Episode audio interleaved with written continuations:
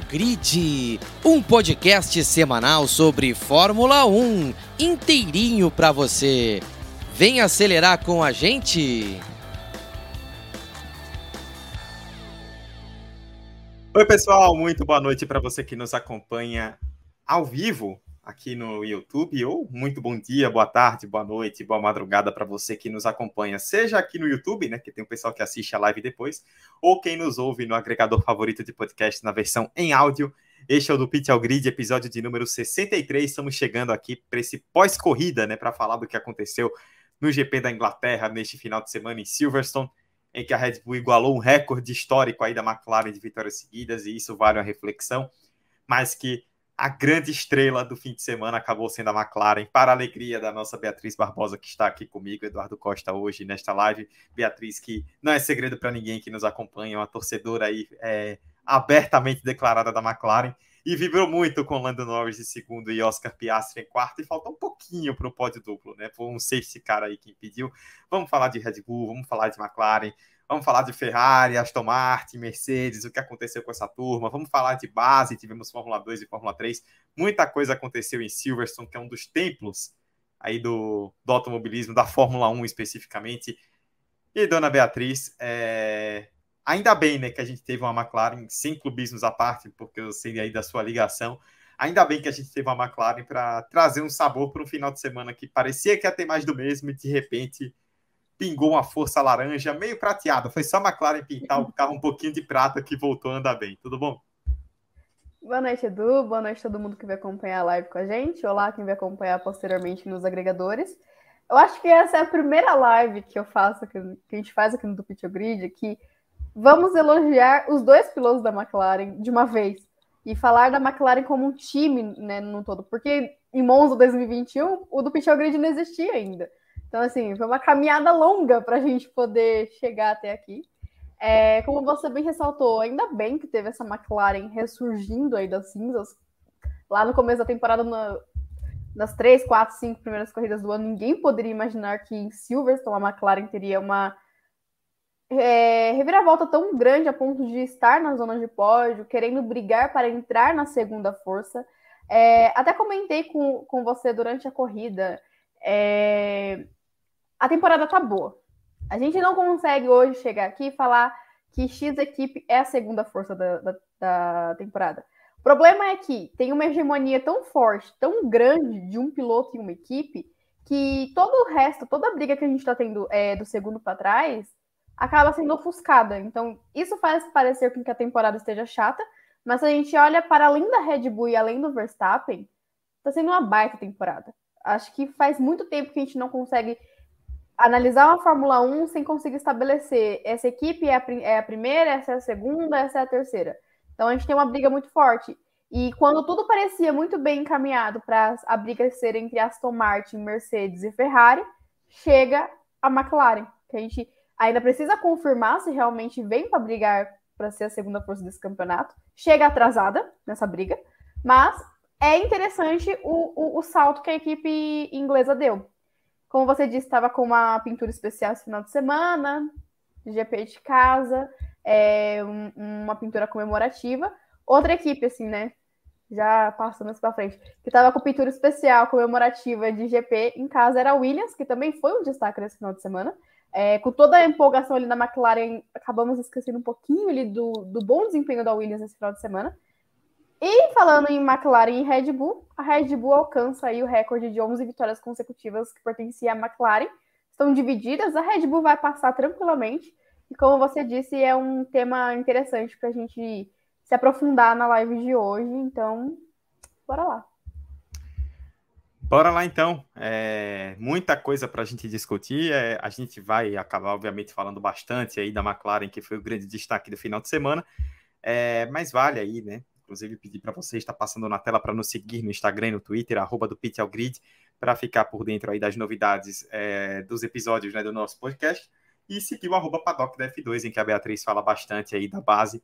É, vamos falar muito de base hoje também, que tivemos Fórmula 2 e Fórmula 3 em mais um fim de semana em Silverstone. Mas vamos começar falando do vencedor. Eu até imagino que a gente não vai gastar muito tempo, Beatriz, porque foi mais do mesmo, né? O Verstappen passeou, o Pérez sofreu e a Red Bull chegou a 11 vitórias seguidas, mas eu acho que o mais importante e que vale a reflexão, por exemplo, final de semana que vem não tem corrida, né? Então a gente até pode fazer essa reflexão em outro momento com mais tempo, né? É 11 vitórias seguidas. A Red Bull iguala a McLaren de 88, que foi a única equipe a ter 11 vitórias seguidas, é um dos carros mais dominantes da história, ganhou 15 de 16 naquele ano. A Red Bull tem uma pequena diferença, né? Porque são 11 vitórias em dois anos, né? Que são as 10 corridas desse ano, mais a última do ano passado em Abu Dhabi. Né? Então, é, não são 11 vitórias no mesmo ano, mas em corridas consecutivas chega a 11 vitórias e vencendo na Hungria daqui a 15 dias, que é muito provável que aconteça, é, pelo domínio que a Red Bull tem, ela vai ser a equipe com mais vitórias seguidas na história. E é o que você falou, tipo, tem duas questões que eu coloco nesse sentido. Por um lado, sim, do segundo para trás, é, a briga tá bem legal, tá bem interessante. As novas regras nesse sentido estão fazendo efeito. Só que isso vale muito, e aí queria jogar para você, para nós, né? A gente que é bitolado na parada, que assiste a tempo inteira, para nós que vamos assistir, não importa o que aconteça, pô, legal, vem a briga do segundo para trás, mas o público geral, pô, então vai se importar muito, porque é a mesma equipe que vence, né? Tava vendo antes da gravação aqui, é, estatísticas de audiência, aqui no Brasil a Band ficou em quarto lugar perdeu para todo mundo, odeio o Chris. E assim, dois anos atrás, nas principais corridas de 2021, que era um ano que tinha uma grande disputa, a Band até liderou. Então, assim, a, audiência caiu. Por quê? Porque não tem mais disputa. Então, é, a, a, a McLaren ser a grande notícia do final de semana, além de ser legal pela remontada que a McLaren deu, mostra que a Red Bull ganhar virou mais do mesmo. E a tendência é que continue assim.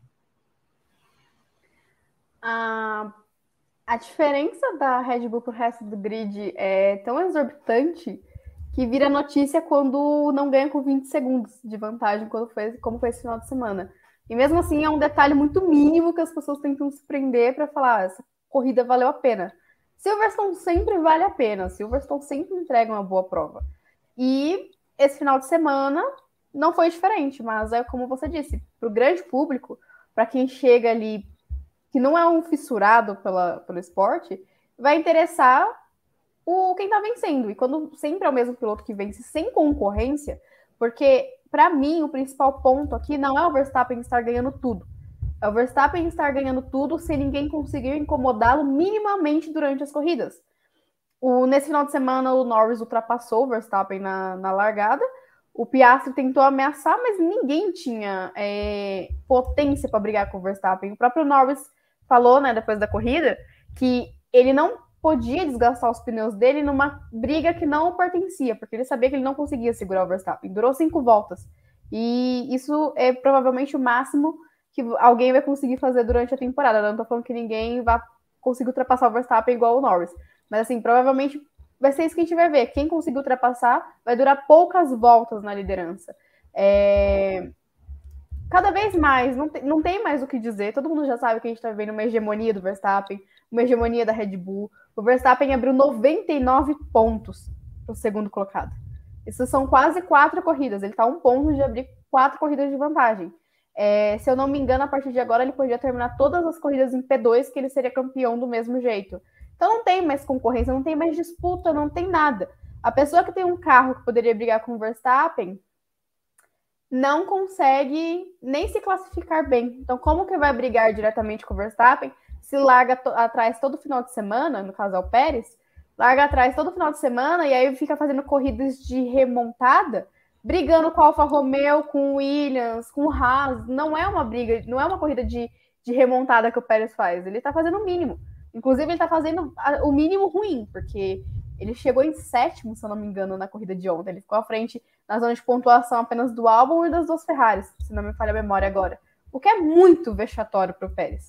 Deve continuar para o próximo ano, pelo rumo, é, rumo das, das, conversas, mas fato é, a Red Bull está disparada lá na frente, o Verstappen também, e isso é aquele casamento que eu sempre falo aqui, né? Que deu muito certo entre os dois. O Verstappen está levando, não que os pontos do Pérez não sejam importantes, mas a Red Bull está disparada na frente do campeonato por conta do Verstappen, que de 10 corridas essa temporada venceu 8. As outras duas foram vencidas justamente pelo Pérez. É, então, assim, pensando na, na, na, grande audiência, como você falou, isso é péssimo. Todo, todo mundo sabe que isso é péssimo. E não é a primeira vez que, nesse ano, que a Band perde para as outras três emissoras, né, de grandes de canal aberto. E perdendo para programas que não deveriam ter assim é, um peso maior que a Fórmula 1, que é um esporte que, por história, é muito tradicional no Brasil. Mas é o que está acontecendo, e é justamente pela falta de disputa. a gente viu hegemonias recentes que ainda tinham algumas disputas. Igual 2021, vai demorar muito, mas muito tempo para a gente ver de novo. Mas o problema é que é, agora a gente não tem nem uma pequena emoção de uma briga um pouco mais próxima, mesmo que tenha hegemonia, como foi em alguns anos, não todos, porque teve anos também que era insuportável ver Mercedes e Hamilton, mas teve anos ali do, da hegemonia da Mercedes e do Hamilton que a gente tinha disputas mais legais, mesmo que a gente soubesse que no final o Hamilton era o campeão. Eu acho que é isso que está faltando. É uma diferença muito absurda. Méritos do Verstappen. Sempre bom lembrar isso. Todos, todos os méritos do Verstappen, mas fica chato de se acompanhar. Porque eu sempre brinco aqui, né? Quando a gente vai fazer, a gente faz uma live de uma corrida e vai para outra, eu falo, ó, semana que vem a gente volta para falar com quantos segundos o Verstappen ganhou. Porque a gente já sabe o que é isso vai acontecer. É, eu falava com o Edu aqui antes da, da live que é, eu comemorei a, quando o Norris foi para P1, porque eu não vi que o, o Verstappen tinha passado, ele não tinha passado ainda na classificação. E assim, todo final de semana a mesma receita. É, em Mônaco foi assim, todo mundo vibrando pra, pela possível pole do Alonso, o Verstappen veio e pegou a pole. Agora na Inglaterra de novo. Então a gente já sabe qual é a receita no final de semana. O Verstappen faz a pole, vence a corrida com muitos segundos à frente. E é isso, final de semana após final de semana. Ele venceu 8 de 10 e provavelmente ele vai vencer com os cancelamentos, eu não me recordo. Acho que agora são 22 corridas no calendário, né? Isso, isso. Então, isso. provavelmente vai vencer 20 de 22. E isso é assustador. Porque você falava, né, agora do recorde. A McLaren, a Red, perdão, a Red Bull igualou a McLaren, e naquele ano a McLaren venceu 15 de 16 corridas, o que é absurdo. E esse ano, provavelmente, a Red Bull vença 22 de 22 provas. E não vai vencer as 24 porque duas foram canceladas. Sem contar as sprints, né? Que a gente ainda tem mais Exato. sprint do ano. Então, assim, é uma dominância absurda e vai se tornando maçante com o tempo. E a gente tem que se apegar a outros detalhes que não, em primeiro lugar, para mostrar, tentar mostrar para o público quanto está interessante essa temporada, porque olhando só por cima, realmente não, não tem um motivo para realmente acompanhar, porque é sempre a mesma coisa. E vai ficando tedioso, chega uma hora. Não, o, a, a, as sprints a Red Bull também venceu, né? O que é muito louco. Venceu todas as corridas, incluindo sprint. Você tocou num ponto, Beatriz, que é muito interessante. É essa coisa do. Se o Verstappen não tivesse ganhando, mas as corridas fossem mais disputadas, é, a, a sensação de domínio seria menor. E nesse sentido, dá para fazer um paralelo muito grande com o que está acontecendo na Índia esse ano. Tipo, na Índia esse ano, o Alex Palou está tendo uma dominância que sei lá, uns 15, 20 anos a Indy não via, de um piloto de disparar tão cedo no campeonato. Para a gente ter uma ideia, a Indy desde 2006, em todas as temporadas, decidiu seu título na última corrida. Então, o Palu tá fazendo algo que a gente vai, provavelmente há 20 anos a Indy não viu e vai ver, que é ele ganhar o campeonato antes da última corrida. Mas a Indy produz corridas legais. Então as pessoas se divertem assistindo a Indy, mesmo com o Palou dominando, ganhando corridas seguidas. Na Fórmula 1 não tem sido o caso. Se a gente teve o momento mais legal da corrida, é, para mim, o momento mais legal do final de semana, né? Foi esse qualifying. O qualifying inteiro foi espetacular, né? Sim. E, e o Norris fazendo aquela volta no final, todo mundo vibrou, né? Todo mundo vibrou com a volta do Norris. E não necessariamente porque as pessoas não gostam da Red Bull, do Verstappen, mas porque com o mesmo piloto e a mesma equipe ganhando todo final de semana, quando você vê uma coisa diferente, é. Nossa, cara, alguém vai ganhar que não sejam os mesmos, né? As pessoas se animam por isso. É, e o momento mais legal para mim do domingo foram aquelas primeiras voltas que o que o Norris toma a posição do Verstappen na largada e fica na frente, até que veio, e aí é, eu sei que é chato, eu sei, ah, Eduardo, vai você falar disso de novo, até que veio o DRS, né, e estragou a disputa, a gente viu depois do safety car Norris e Hamilton, né, nas duas voltas que não teve DRS, como foi muito legal a disputa. Se tivesse DRS ali, provavelmente não teria disputa, porque o Hamilton passaria. Então, DRS estragou mais uma disputa pela vitória. E foi muito legal ver por algumas voltas o Norris defendendo, o Piastri no começo da corrida quase passou o Verstappen também, foi para cima. Assim, enquanto não tivemos o DRS, né, que é uma questão que eu sempre vou tocar aqui, foi uma disputa muito legal. É, quando a Mercedes ganhava, em alguns anos, é, a gente não teve tanto essa sensação de domínio porque você tinha disputa interna, né? Hamilton e Rosberg por três anos disputaram o campeonato. E aí eu fico me perguntando, eu olho para o Norris, sabe? E aí eu vejo Pérez acabando o contrato em 24, eu fico pensando, ah, se a Red Bull paga a multa da McLaren e bota um Norris ali dentro, seria muito legal, né? Mas hoje em dia falta, né? Os chefes de equipe hoje não querem fazer isso, né? Eles querem, o que eles querem é o Pérez. Um cara Sim. que vai conseguir os resultados dele, uma hora vai ser pódio, outra hora vai ser quinto, vai garantir o vice-campeonato e não vai ameaçar o primeiro piloto. O que eles querem é isso, né? É, tem uma ou outra exceção, tipo um Russell na Mercedes é uma exceção, é, mas até o Russell estar na Mercedes, a Mercedes teve cinco anos de botas, que foi a mesma coisa. Sim. É, e, e, eu gostaria muito de ver, por exemplo, um Verstappen e o Norris, mas é, a Red Bull nunca vai fazer isso. Né? Então, é, o que acontece no fim das contas é mais ou menos isso, né? Assim, as pessoas, a, audiência cai, as pessoas não se interessam, e é uma coisa que eu digo. Eu sei que o pessoal usa uns argumentos que, com os quais eu não concordo muito, né? Que é tipo, ah, são, você já percebeu que são sempre os mesmos, né? Tipo, ah, na época da Mercedes você não falava nada. Ah, Sim. agora era, você não pode punir a competência, né? São os mesmos argumentos sempre, mas fato é que se até se a FIA não fizer alguma coisa, o Domenicali já falou, ah, não podemos fazer nada, mas se realmente não fizer nada, até 2025 a gente vai ver isso aí. Porque tem outra questão, até para passar para você. É... A Red Bull, ela tá tão à frente dos outros que ela pode desenvolver o carro de 2024 muito antes dos outros. O Hamilton falou sobre isso, né, na semana passada, deu uma sugestão até de criar uma data para você só a partir dali começar a desenvolver. Muita gente falou: "Ah, mas na época da Mercedes ele não falava". Claro que ele não falava, né? Mas o fato de ser uma crítica hipócrita não tira o não muda o fato de que é uma crítica válida. A Red Bull vai começar a desenvolver o carro muito antes do resto e vai chegar no que vem muito na frente de todo mundo. Ainda mais nessa briga de foice que ninguém se acerta para ser a segunda força. A Red Bull tá nadando de braçada. Completa aí, Beatriz. Ela, né? Todo piloto vai querer defender a sua equipe. Na época que era. A, a gente fala a época como se fosse muito tempo atrás, né? Mas quando era a hegemonia da Mercedes, era a Red Bull que protestava. Era a Red Bull que falava, eram os pilotos da Red Bull que tentavam argumentar contra a Mercedes. E, inclusive, naquela época, a FIA fez algo contra a Mercedes. Né? É, acabou com o DAS, que era aquele sistema que o volante da Mercedes vinha para frente, que eu achava muito interessante o sistema. Mas a, a Red Bull brigou até conseguir proibir aquilo. E aí, é, no, em contrapartida, a Mercedes protestou contra os pitstops muito rápidos da Red Bull e foram mexendo. É, em pontos fortes dos adversários para tentar vencer o campeonato no final. Então isso é normal. E não é porque é o Hamilton falando, ou porque agora é a Red Bull que está que tá vencendo, é, que deixa de ser válido. Eu acho que você colocou de uma forma perfeita. Não é porque é uma crítica hipócrita, hipócrita que não é válida. Então, assim, vai ser cada vez mais frequente os pilotos reclamarem da Red Bull. Inclusive, eu achei uma opção interessante que o Hamilton deu de ter uma, uma data que as equipes possam começar a mexer nos carros do próximo ano, para começarem ali ao mesmo tempo. É, a Red Bull agora, né? A gente teve a mudança ali no, na questão do tempo de túnel de vento, a punição por conta de ter estourado o teto de gastos no ano passado, mas é uma coisa que já se, a gente já falava aqui no do Grid antes da, da do, ali no começo da temporada essa punição não vai ser suficiente para a Red Bull, porque quando essa punição começar a valer, a Red Bull já vai estar muito à frente. De ter feito, a Red Bull já está muito à frente.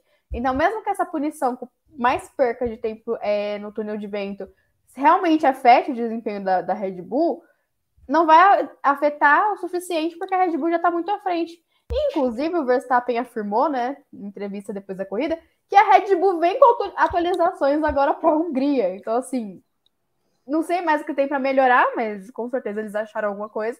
Então, provavelmente a gente vai ver uma Red Bull ainda melhor nesse, nesse próximo final de semana.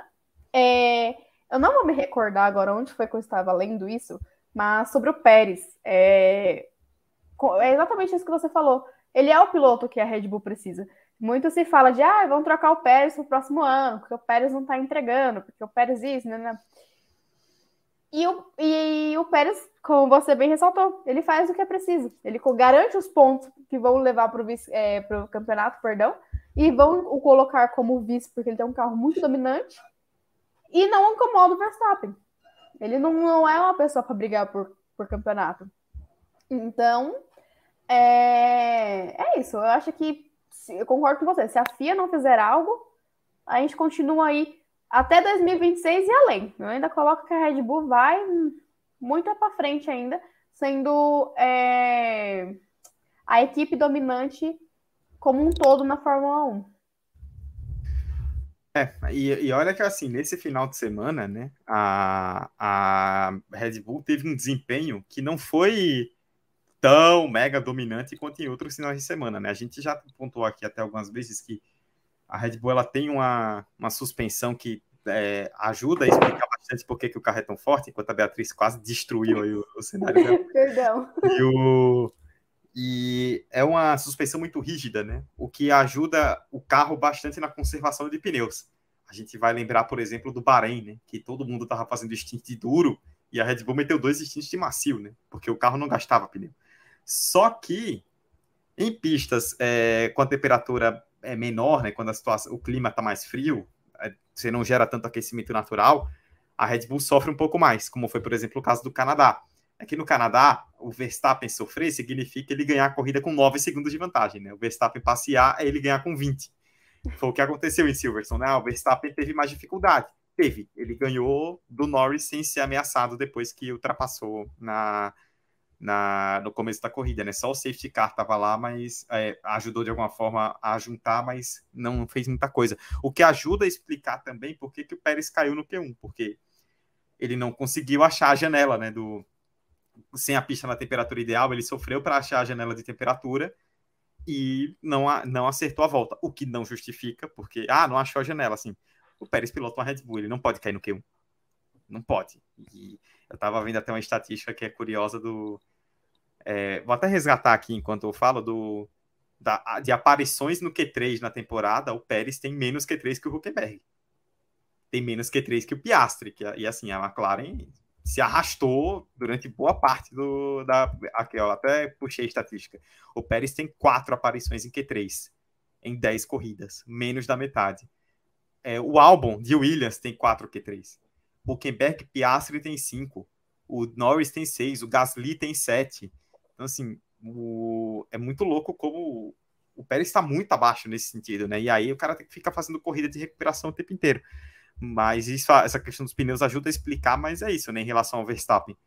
Uma corrida em que ele não teve um ritmo tão forte por conta dessa questão do, do aquecimento dos pneus da Red Bull. Ainda assim, ele fez a pole, perdeu a liderança na largada, recuperou na volta 5 e não perdeu mais. Então, o nível de dominância da Red Bull é esse. É, e aí, Beatriz, a Red Bull teve, em alguns momentos do final de semana, uma ameaça inesperada. E aqui, até puxar o comentário do Matheus no chat, perguntando se o desempenho da McLaren é esquema de aposta, porque achou uma atualização mágica.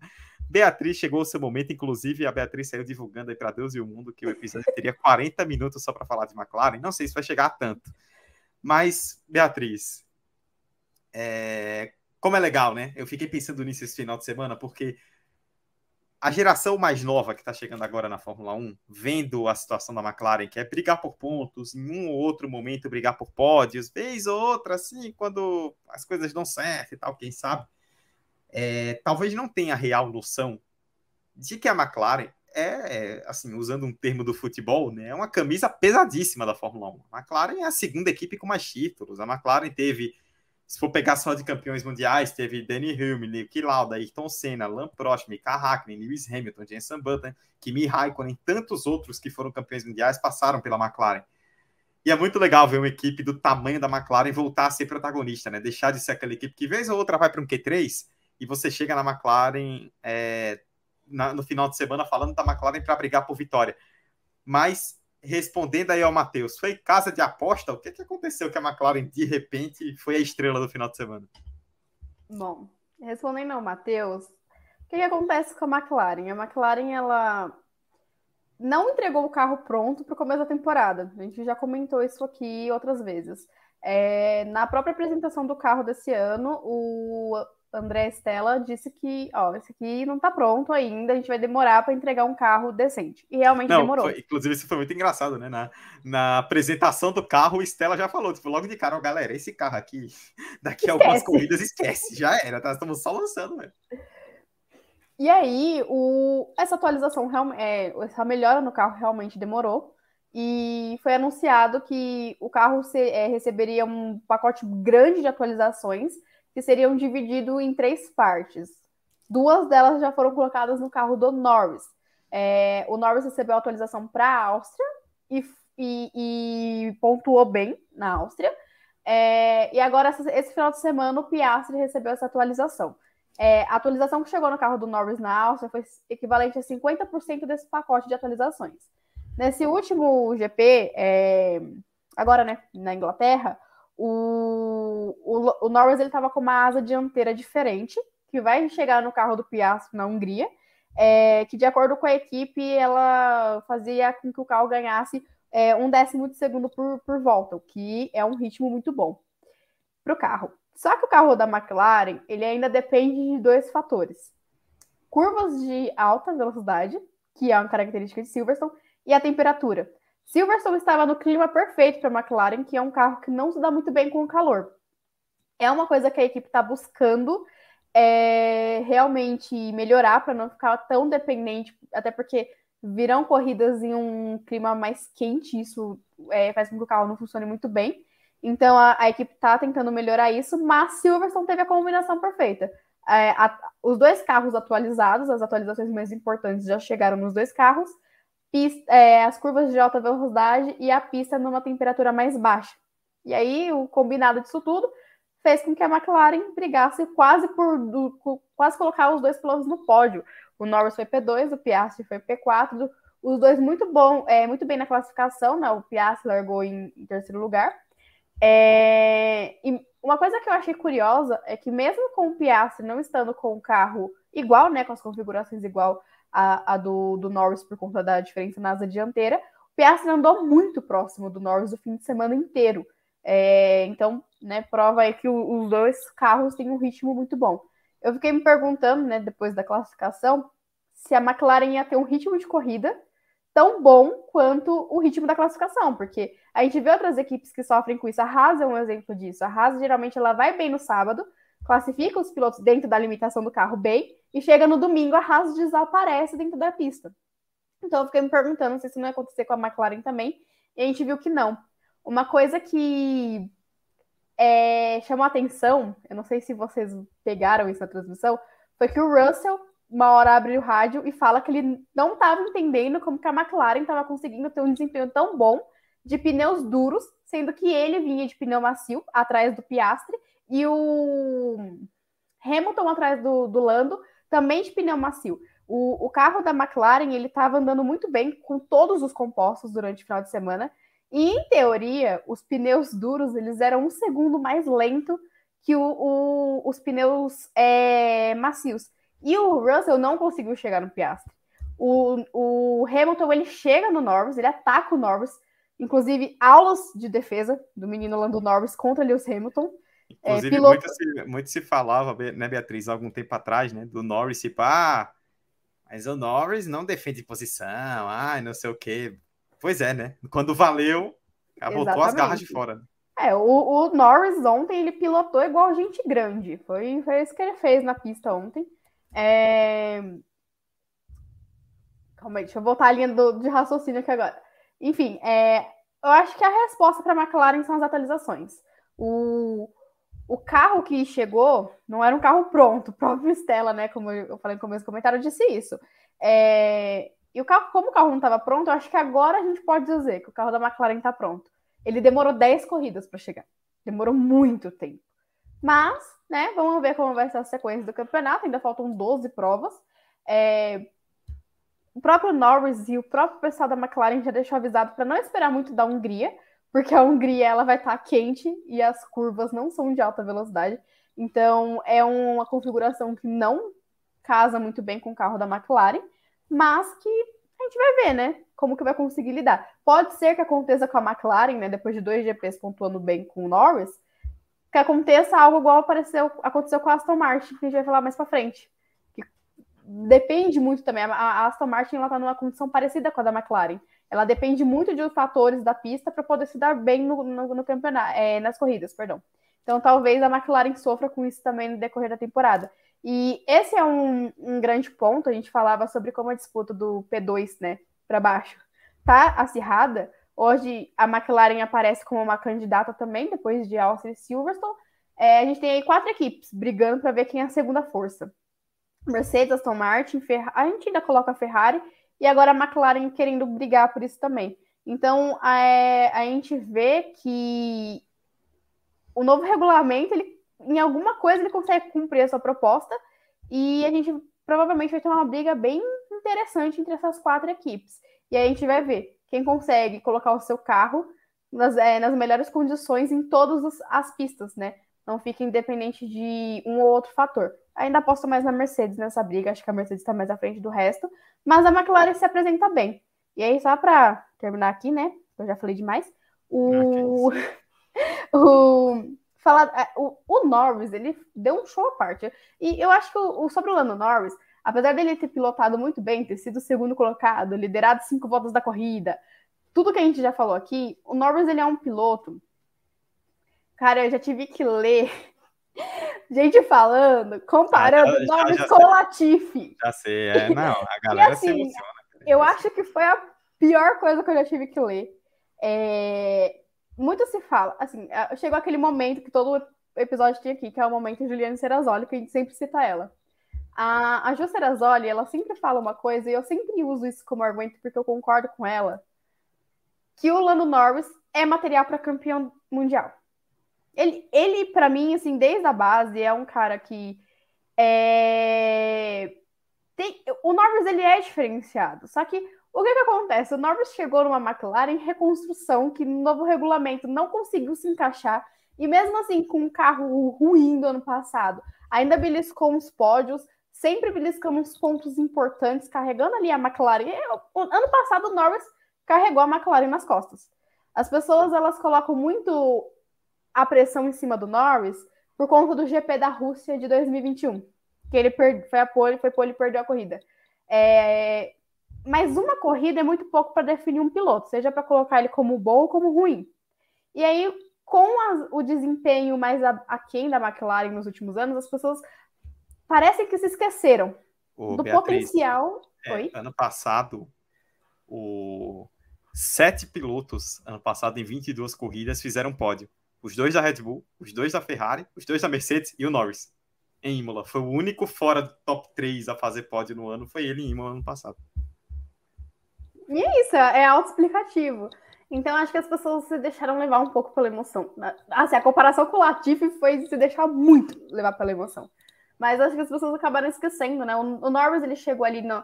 Eu acho que foi a última, a última ou talvez a única boa leva de pilotos num total que subiram da Fórmula 2 para a Fórmula 1. Que subiu Russell, Norris e o Albon. É, e eu coloco o, o Norris ali na mesma prateleira facilmente que o Russell e o Leclerc. Sim. E talvez. Eu... Agora eu vou. Olha. Eita, eu, eu me empolgo. talvez eu coloque. Atenção, talvez eu não coloque o Leclerc hoje na mesma prateleira que eles dois. Não tô empolgado por conta da corrida, gente. É porque eu, eu comento, eu não sei se o Leclerc ele tá muito triste com a situação da Ferrari. Se não tá dando mais certo ele Ferrari, não sei o que tá acontecendo, mas tá acontecendo algo. Daqui a pouco a gente vai falar que é. Tá um climão Leclerc... lá dentro, hein? Tá um climão lá na Ferrari. Sim, o, não, não brilha mais o olho, assim, como brilhava um tempo atrás. A temporada passada foi muito difícil para ele. Então, hoje, nesse momento, né, eu, talvez eu não coloque os três na mesma prateleira. Mas, para mim, e para muitas outros, é, outras pessoas que acompanham a Fórmula 1 de perto, o Norris é material para campeão no mundo. E a McLaren está fazendo um investimento pesado para conseguir fazer um bom carro. Isso pensando no futuro, não pensando para o próximo ano. Se eu não me engano, é para 2026, quando muda o regulamento de motor. E o Norris é a grande aposta. A McLaren aposta muito alto no Norris, há muito tempo. E aí a gente tem o Piastri, que é um cara que caiu meio de gaiato na McLaren, né? Não tinha nenhuma ligação até o ano passado. Que chega já mostrando o quanto é um piloto rápido, o quanto é um piloto que se adapta fácil. Piastri não caiu nesse P4 de paraquedas. Piastri é, ele já vinha fazendo uma boa temporada. A questão é que o carro da McLaren às vezes não permitia que as pessoas reparassem no Piastri. Mas o Piastri, ele, primeiro, a questão de ter se adaptado fácil. É, para mim foi surreal. Eu, eu vou roubar a sua frase, Du. O Piastri ficou um ano trancado na Alpine jogando videogame. Jogando videogame, sempre bom lembrar disso. E, e chegou na Fórmula 1 como se tivesse correndo há tempos, né? Eduardo. Não, eu provoquei, a, eu provoquei a Beatriz, que agora, para quem está ouvindo, eu coloquei o GC na tela com a pergunta: agora a McLaren tem dois pilotos? Beatriz, não. Tem, tem. E assim, é, é sempre bom ressaltar que não é porque a gente fala agora a McLaren tem dois pilotos que seja uma crítica total ao Daniel Ricardo. Não deu certo, acontece. E a McLaren foi certíssima em fazer essa troca. Pelo bem do Ricardo, pelo bem da equipe, e a equipe tem que pensar no seu próprio bem, né? Não dá para ficar segurando um piloto que não está entregando resultado. Nem todo mundo tem esse luxo, né? Enfim. E a McLaren precisava ter uma dupla que, que conseguisse. É... O, o Matheus aqui rapidinho, ele falou no comentário: sentia a cutucada do, no Ricardo pela fala da adaptação. Pior que não foi. Pior que não foi. Eu perdi o fio da merda, mas, mas não, não foi. E o não Rubens aqui falando até que enfim um australiano que se adaptou, né? Não, não, não foi por conta disso. Foi, na verdade, foi por conta de uma fala do próprio Stella, né? Que agora é o chefe da McLaren, que ele realmente ressaltou o quanto esse resultado do Piastri no Q3 é, na classificação, né? No P3, perdão, na classificação, é, foi visto pela equipe como a confirmação do trabalho excepcional que o Piastri já tinha, já vinha fazendo. É, se não me engano, o Piastri já tinha dois pontos marcados até o GP da, de Silverstone. E o, o Stella, ele, ele frisa isso. O quanto a velocidade, o talento e a capacidade de adaptação do, do Piastri foram confirmadas em Silverstone. Só que eles já estavam vendo esse progresso do Piastri ao longo da temporada, né? Das nove primeiras corridas antes de Silverstone. Então, realmente, assim, o Piastri casou bem. Parece, por enquanto, né? Essa é outra coisa que eu gostaria de destacar. Eu, eu falei que eu ia parar de falar, mas eu, ah, eu, eu, empolguei aqui. Estamos com tempo aqui. Mas, mas enfim, é, outra coisa que, que me chamou a atenção, na coletiva de imprensa pós-corrida, o... Perguntaram muito para o Norris sobre o Piastri e ele comentou, né, que o, o... que o Piastri está incomodando ele e que isso é bom para os dois, porque o Piastri chega, incomoda ele e isso faz com que ele queira melhorar como piloto. Eleva o nível do Norris. Né? Exatamente. E aí o Norris ressalta o quanto os dois estão se dando bem e ainda assim conseguem disputar, né? A gente vai ver também até onde vão se dar é. muito bem quando a briga começar efetivamente na pista. Mas é, é isso, a relação parece estar boa e o, o Piastri está muito bem. É, ele encaixou como uma luva na, na McLaren. E a McLaren, a, a, gente tem equipes que elas têm características diferentes, né? Tem equipes que se dá melhor com pilotos mais experientes, tem equipes que gostam de mesclar um cara mais experiente, um cara mais novo. E a McLaren ela parece se dar muito bem quando ela coloca pilotos mais jovens para andarem juntos, né? Tudo bem que na época ali, 2019 e 2020, o Sainz ele já era mais velho que o, que o, que o Norris, mas era uma diferença mais ou menos que a gente está vendo hoje Norris e Piastri. Então parece que essa, na McLaren essa combinação dá certo. E era o que estava faltando, né? Duas pessoas que conseguissem se entender é, e que conseguissem entender o carro, porque o carro da McLaren não é um carro fácil também de lidar. É, nem tudo a gente pode jogar a culpa só nos pilotos em si. O piloto faz muita diferença, mas o carro também ser difícil de se, de se lidar, de se entender, dificulta ainda mais a, as coisas. E aí que a gente vê a diferença né, também de, de pilotos, porque quando o carro é difícil, que a gente vê o quanto a peça ali entre o banco e o volante faz a diferença. Então, assim, para mim, primeiro, assim, para fechar, absurdo hum, comparar Norris com qualquer piloto que não seja ali das prateleiras abaixo de Hamilton, Verstappen e Alonso no grid de hoje. Segundo, Piastre vai dar trabalho para Norris. A gente já falava isso aqui, que era só questão de se adaptar. E vai ser uma disputa interessante. E se a McLaren conseguir fazer com que os dois briguem na pista, mas se entendam fora dela, conseguir manter as coisas calmas nos bastidores e dar um carro bom, a McLaren chega para fazer com que essa nova geração que está chegando agora tem um gostinho. Não tô falando que vai chegar para ser campeão, bater a Red Bull, não tô falando nada disso. Mas tem um gostinho de ver o que era uma McLaren competitiva, coisa que não Sim. acontece realmente há muitos anos. É... E é isso. Agora realmente acabei aqui, por enquanto, para a McLaren. O, o, chat gostou, que o Rubens até comentou aqui que a Beatriz empolgada só lança verdades e o Matheus respondeu. A melhor coisa é assistir alguém empolgado falando sobre algo. Você percebe o, o amor, né? Transbordando, a alegria nos olhos e na fala da Beatriz. Ela tá muito feliz. Mas é, vou dividir Gente, a análise Vai, fala. Gente, é quase dois anos de do Pitch Grid sofrendo com a McLaren. É não. o primeiro dia de glória aqui. E, e, você falou, né, que a gente ainda não tinha podcast em Monza 2021. E em Monza 2021 foi engraçado, né, porque a McLaren venceu, mas o principal assunto daquele final de semana foi a batida do Hamilton com o Verstappen, né, que o Verstappen ficou encavalado no carro do Hamilton. As manchetes foram sobre isso. E agora a McLaren tomou as manchetes sem vencer, né? Você vê como as coisas mudam. Mas para dividir a análise em duas partes, né? Primeiro McLaren, depois pilotos. McLaren. É, torcedores, calma, né? Porque foi o que você destacou, foi uma, uma circunstância de Silverstone que ajudou, né? O fato de não ser, não ter uma temperatura mais alta e a McLaren tinha é, problemas, né? De gerar muita temperatura nos pneus, sofrer com desgaste e isso ajudou. É, por outro lado, as atualizações também tiveram impacto, né? A McLaren hoje melhorou bastante em velocidade de reta. Eu vou me lembrar, e nós comentamos aqui na época, na, até fiz essa anotação, na segunda corrida do ano na Arábia Saudita, que é uma pista cheia de reta, Norris e Piastri andando lá atrás, e o Norris foi fazer uma ultrapassagem no Sargent, na reta dos boxes, e o Norris estava de DRS, e ele não passava o Sargent, tipo, eles ficavam lado a lado na reta e o Norris não passava, ele se arrastava com DRS aberto. McLaren sofria muito com reta. E agora ela deu uma ajudada nesse problema, deu uma corrigida nesse problema, né? E aí, com o carro que já era bom, a única coisa que a McLaren tinha de boa era a curva de alta. Então, numa pista que você melhora a velocidade de reta e tem muita reta e curva de alta, você vai andar bem.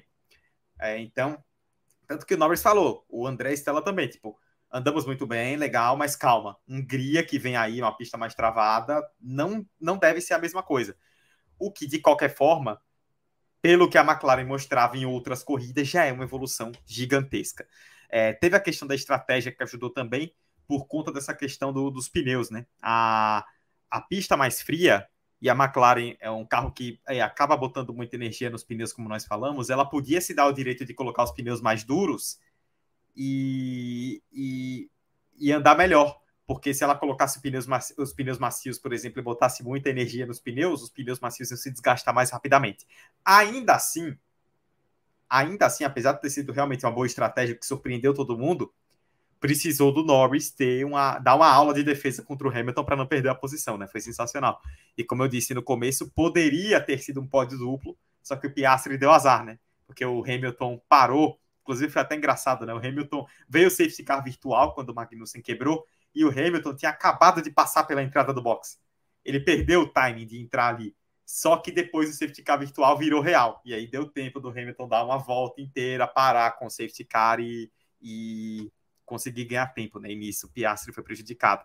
Mas aquela, o Hamilton depois teve DRS para atacar o Norris, o Piastri teve DRS, o, o Russell teve DRS para atacar o Piastri ninguém conseguiu. Né? Então a McLaren mostrou evolução. A Gislaine comentando aqui no chat, empolguei com a McLaren é aquela, volto a dizer, torcedores, calma, dito isso, melhorou muito, que é um ótimo sinal.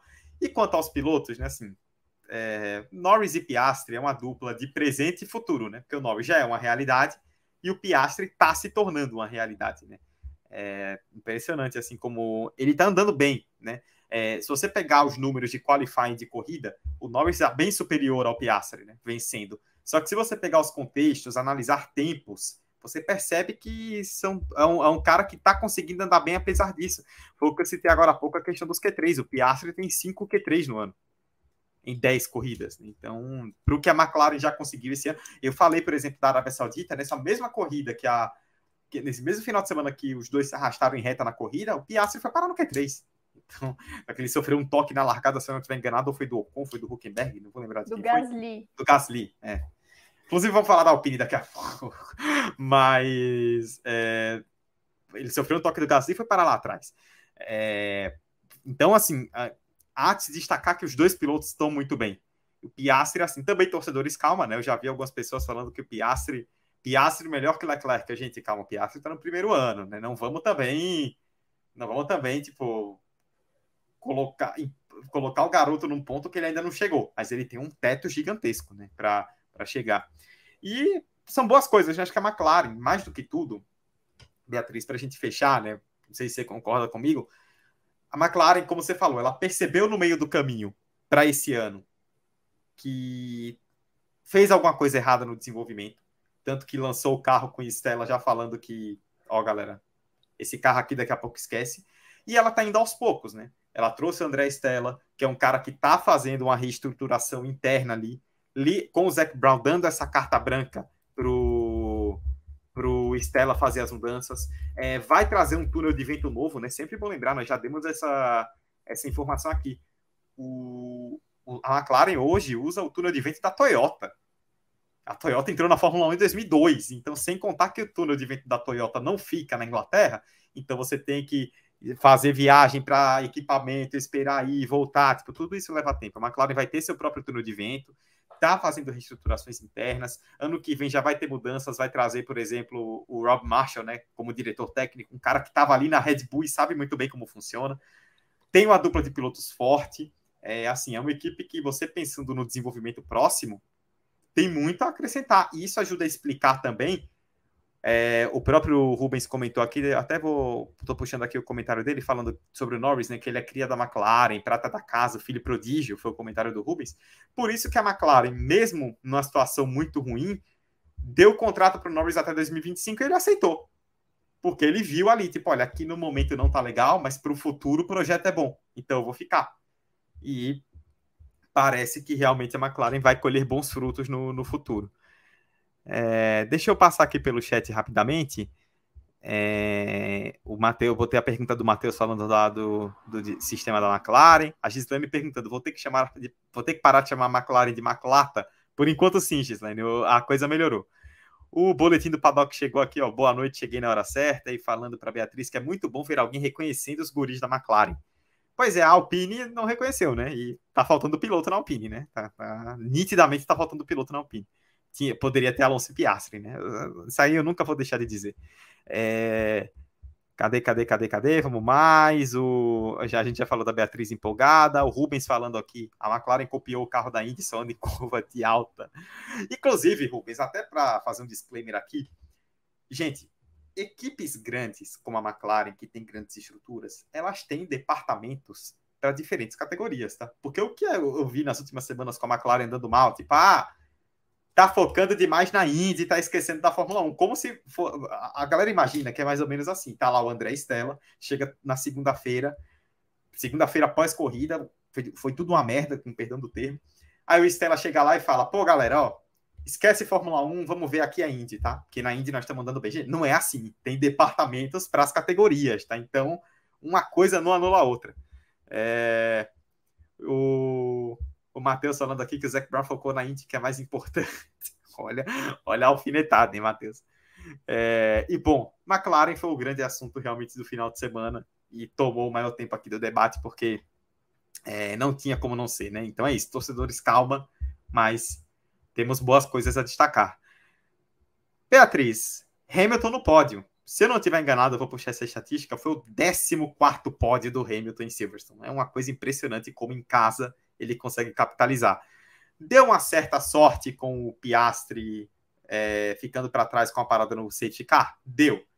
Só que o Hamilton, sempre bom lembrar, ele saiu da pista na primeira volta ali na largada. Se eu não me engano, ele caiu para sétimo ou para oitavo e ele chegou no pódio. Então o Hamilton, mais uma vez, mostrando o ritmo de corrida muito forte. E, assim, a, o Toto Wolff ele deu uma entrevista no final de semana, pós-corrida, falando que a ideia para 2024 é que o carro não seja uma Diva 2.0. No caso de 2022 foi a Diva 1.0, né? Diva no sentido de é um comportamento imprevisível. Você não sabe o que a Mercedes vai entregar. E a cada final de semana a Mercedes tem um comportamento imprevisível. Apesar disso, conseguiu mais um pódio. É o quarto do Hamilton esse ano. Ele vai para o pódio de forma seguida desde 2014 em Silverstone. É uma pista que ele se sente bastante confortável. Ele ressaltou bastante o quanto a, a torcida também estava fazendo a diferença ontem. A gente viu uma torcida muito animada em Silverstone, muito empolgada, tanto com o Hamilton quanto com o Norris. Foi uma festa muito bonita. É, o Hamilton chega aí a 195 pódios é, na carreira, batendo o seu próprio recorde, né? Assim, não é só o Verstappen que bate recordes, as brincadeiras à parte. É, ele largou em sétimo lugar e aí ele escapa e cai para oitavo na, na, na largada né, da, da prova e consegue se recuperar chegando em terceiro. Foi muito beneficiado pelo safety car, a Mercedes foi esperta em segurar ele um pouco mais na pista. É, o, o safety car, ele o, o, carro do Magnussen ele parou na volta 33. E aí a gente teve, acho que uma foi duas voltas de virtual safety car. E o safety car mesmo entrou. E aí é, o Hamilton conseguiu aproveitar e trocou, voltou na frente, enfim, voltou na frente do Piastri, do próprio Russell e de algumas pessoas que já tinham parado. O Piastri ele parou três voltas antes da falha do carro do Magnussen, né? Ele para na volta 30. Então o Piastri até chega no Hamilton, né? Ele ficou um segundo de distância do Hamilton, mas não conseguiu passar. Então, é, dois ingleses no pódio, festa bastante caseira. É, e assim, acho que além do. Eu acho que o segundo ponto alto da corrida, né, que a gente pode colocar aqui, foi a disputa do, do Hamilton com o Norris quando o último safety car da prova sai.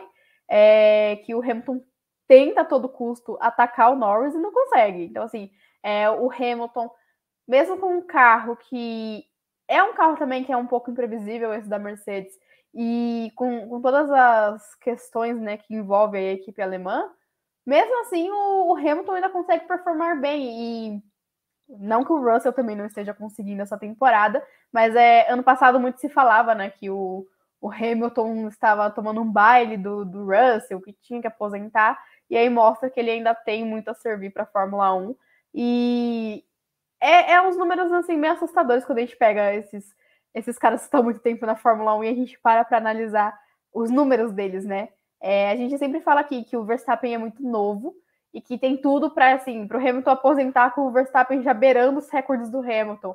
Só que aí chega uma corrida igual o Silverstone e a gente vê os números aumentando. Então é, é, é muito doido você pensar o, o, tanto de história que esses caras carregam, né? O Hamilton aí ainda está construindo, o próprio Alonso, o, e o Verstappen, né, muito novo, vem construindo essa, essa história junto. Mas é, são carreiras muito pesadas que, e carreiras que a gente ainda vê em atividade, né? No caso do Hamilton. Então, gostaria muito, muito mesmo de ver novamente uma Mercedes com um carro competitivo, porque eu acho que o Hamilton hoje é o único. Talvez o Alonso também, mas assim, para mim, na minha visão mesmo, o Hamilton é o único cara hoje que poderia de novo brigar frente a frente com o Verstappen. Então, esse, esse resultado em Silverstone mostra que, primeiro, a Mercedes ela tá, ela tá bem estabelecida ali na briga de pódio, começa por aí, e que o, o Hamilton tá muito bem na temporada também, e que a Mercedes esse ano, né, não testando tanto com um único piloto, ela consegue com, colocar uma rotatividade maior dos pilotos no pódio. Hora com o Russell, como foi na Espanha, hora com o Hamilton, que está no seu quarto pódio na temporada. Então, a, a Mercedes, é, como eu já tinha dito lá na frente, é, anteriormente, né? Para mim, a Mercedes hoje é a equipe que vem aí para se consolidar como a segunda força do campeonato, mesmo a gente tendo outras equipes querendo brigar por isso. Lá atrás, achava que era a Aston Martin, mas a Aston Martin está com uns probleminhas. E o interessante é que a gente fica, né, assim, para fechar esse ponto, Hamilton e Mercedes, o interessante é que a gente fala, né, ah, Mercedes, Aston Martin, a McLaren chegando, todas com motor Mercedes, né?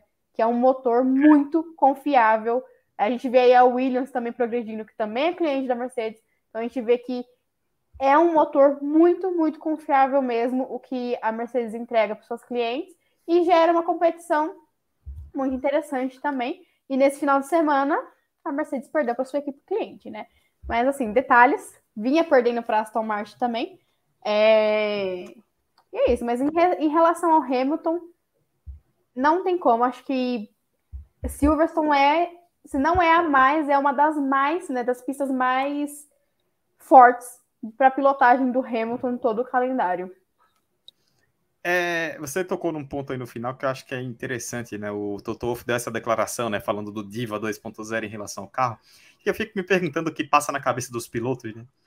Quando eles veem que uma equipe cliente como a Aston Martin começou o ano melhor, conquistando bons resultados, pods e tudo mais, e aí a Mercedes consegue dar um salto agora, pelo menos em algumas corridas, em relação à Aston Martin, e aí aparece a McLaren, que é outra cliente, andando na frente. É tipo, cara, como é que esses clientes estão dando melhor que nós?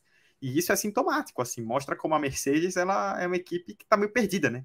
em algumas pistas dá certo, outras dá errado, vem a atualização, o carro anda bem, opa, agora vai, aí não vai. Desde o ano passado é a mesma coisa, né? Nesse regulamento do efeito solo, a Mercedes não se achou. E essa é uma tônica, né? A gente vai falar agora de Ferrari e Aston Martin também, que facilita o trabalho da Red Bull.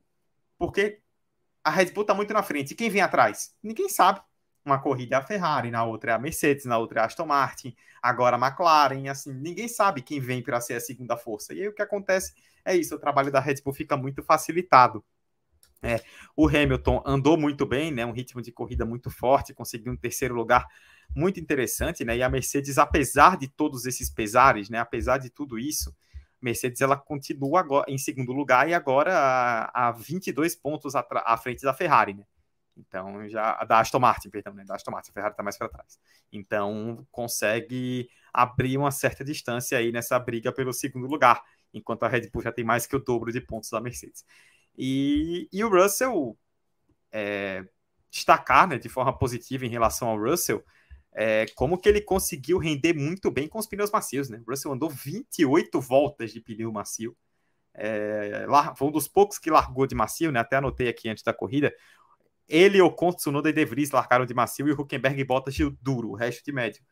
E ele fez 28 voltas de macio, conseguiu voltar à frente do Leclerc, né? É, depois da, das paradas. E aí se colocou numa posição muito legal. Poderia ter conquistado até uma posição melhor, mas não conseguiu passar o Piastre. É...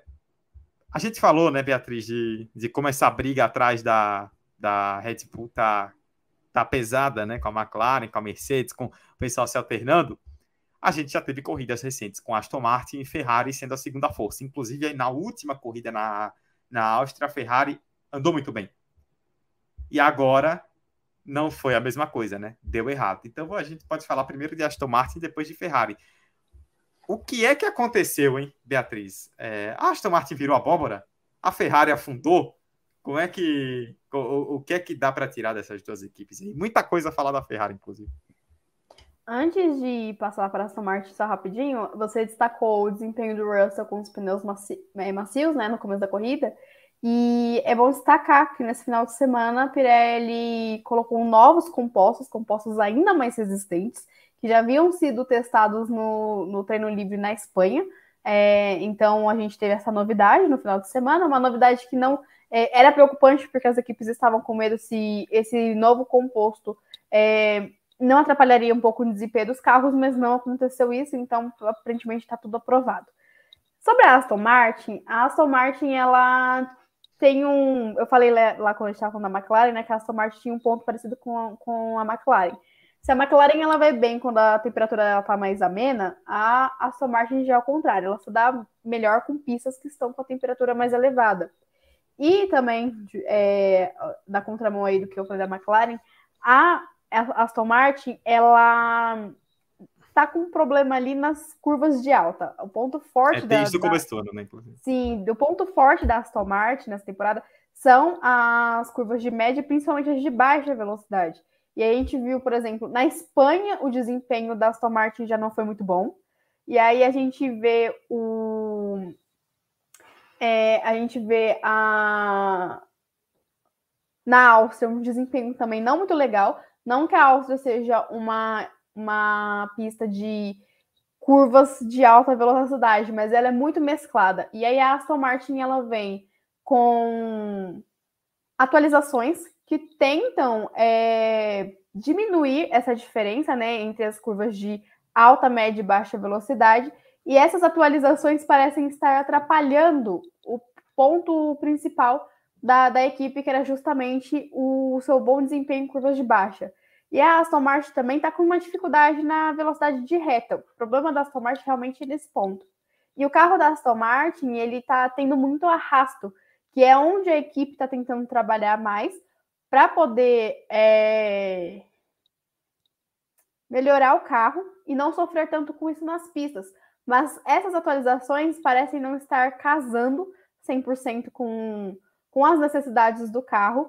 A Hungria é um GP que tende a beneficiar muito a Aston Martin, só que, assim, como o carro teve algumas atualizações, que parecem não ter funcionado na Áustria e na, em Silverstone, Se as coisas não forem bem, é...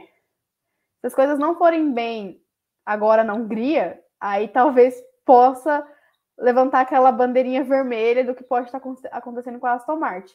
Mas o problema é justamente isso: duas pistas, né? Falando aí de, de Áustria e Silverstone, duas pistas que não favorecem o carro da Aston Martin. Tanto na questão da temperatura, foram duas corridas com a temperatura mais baixa, e tanto nas características do circuito. Como eu falei, diferente de Silverstone, a Áustria não é uma pista, ela é uma pista mais mesclada, ela tem curva de tudo que é tipo. Né? É, um, é um circuito, para mim, impressionante. Eu adoro a Áustria, mas enfim. É né? muito bom. É, Apesar é, dos track limits, é muito bom. Exatamente. Se não fosse os track limits, a Áustria seria um dos melhores GPs do ano. Mas enfim, voltando assim para Silverstone, né? É, o problema da, da Aston Martin foi justamente esse. Então o carro não consegue desempenhar. É, e aí a busca por essas atualizações acaba também é, atrapalhando os pontos fortes da equipe, que é justamente as curvas de baixa velocidade. E talvez se a Aston Martin conseguir reduzir essa questão do arrasto, melhore significativamente para os GPs que o traçado não beneficie o seu carro. Caso não consiga fazer isso, é realmente foi é. é fogo de palha no começo da temporada. Então a gente vai ter que esperar um pouquinho aí também para poder decidir sobre, sobre a Aston Martin. É, é, é como eu disse quando eu estava falando da McLaren, é uma situação muito parecida. Só que, uhum. diferente da McLaren, a Aston Martin começou a temporada com o Fernando Alonso de forma espetacular. É, é só para poder pontuar, Beatriz, para a gente dividir os assuntos, né? Falar primeiro de Aston Martin, depois de Ferrari. É, tem duas questões. Primeiro, essa da, das pistas, né? O próprio Matheus perguntou aqui acima no chat sobre a Hungria, que Hungria e até citou Singapura são pistas mais lentas. E qual equipe tem essa oportunidade de andar bem por ser melhor em curvas de baixa? A Aston Martin é uma delas, né? É, é uma, pela característica do carro, ela tende a andar muito bem na Hungria, como foi em Mônaco, por exemplo, com Alonso, tal, como você citou, né? Pistas com curvas de baixa favorecem a Aston Martin. E tem uma questão também que vale ser pontuada, né? Que eu não vejo ser muito citada. A gente tem a regra esse ano do escalonamento do túnel de vento, né? Desde o ano passado, na verdade, que é uma regra que a gente já falou aqui que é bastante positiva que é aquela, né, das equipes elas terem mais tempo de túnel de vento em relação à classificação do campeonato, né? Então, a equipe que ficou em último lugar do ano passado tem mais tempo, a que ficou em primeiro tem menos tempo, para que você tente criar uma igualdade maior. Só que essa, essa questão do túnel de vento ela é dividida em duas partes. Então, quando você começa o ano, ela segue a classificação do ano anterior. Quando chega no segundo semestre, a partir de julho, ela a, a ordem do túnel de vento no né, escalonamento passa a seguir a classificação do momento. Então a Aston Martin, ela no ano passado foi a sétima colocada nos construtores, então ela era a quarta com mais túnel de vento. Ela virou julho como a terceira. Então, agora ela é a terceira com menos tempo de túnel de vento. Isso faz uma diferença. E vale pontuar também o que o Fernando Alonso falou, que eu concordo com ele, né? Ele foi perguntado sobre essa questão e ele disse: olha, realmente, essas pistas não nos ajudaram, não fomos bem mas não adianta entrar em pânico. Ele, ele falou: olha, no passado a gente, a gente, no caso eles, porque ele não era da Aston Martin, né? Mas a gente era a sétima equipe do grid ano passado, e agora a gente não tá andando bem, estamos andando em sexto, sétimo. Então é seguir nessa pegada, evoluir nas pistas que a coisa não tá legal e aproveitar as pistas que casam com a característica do carro para andar bem.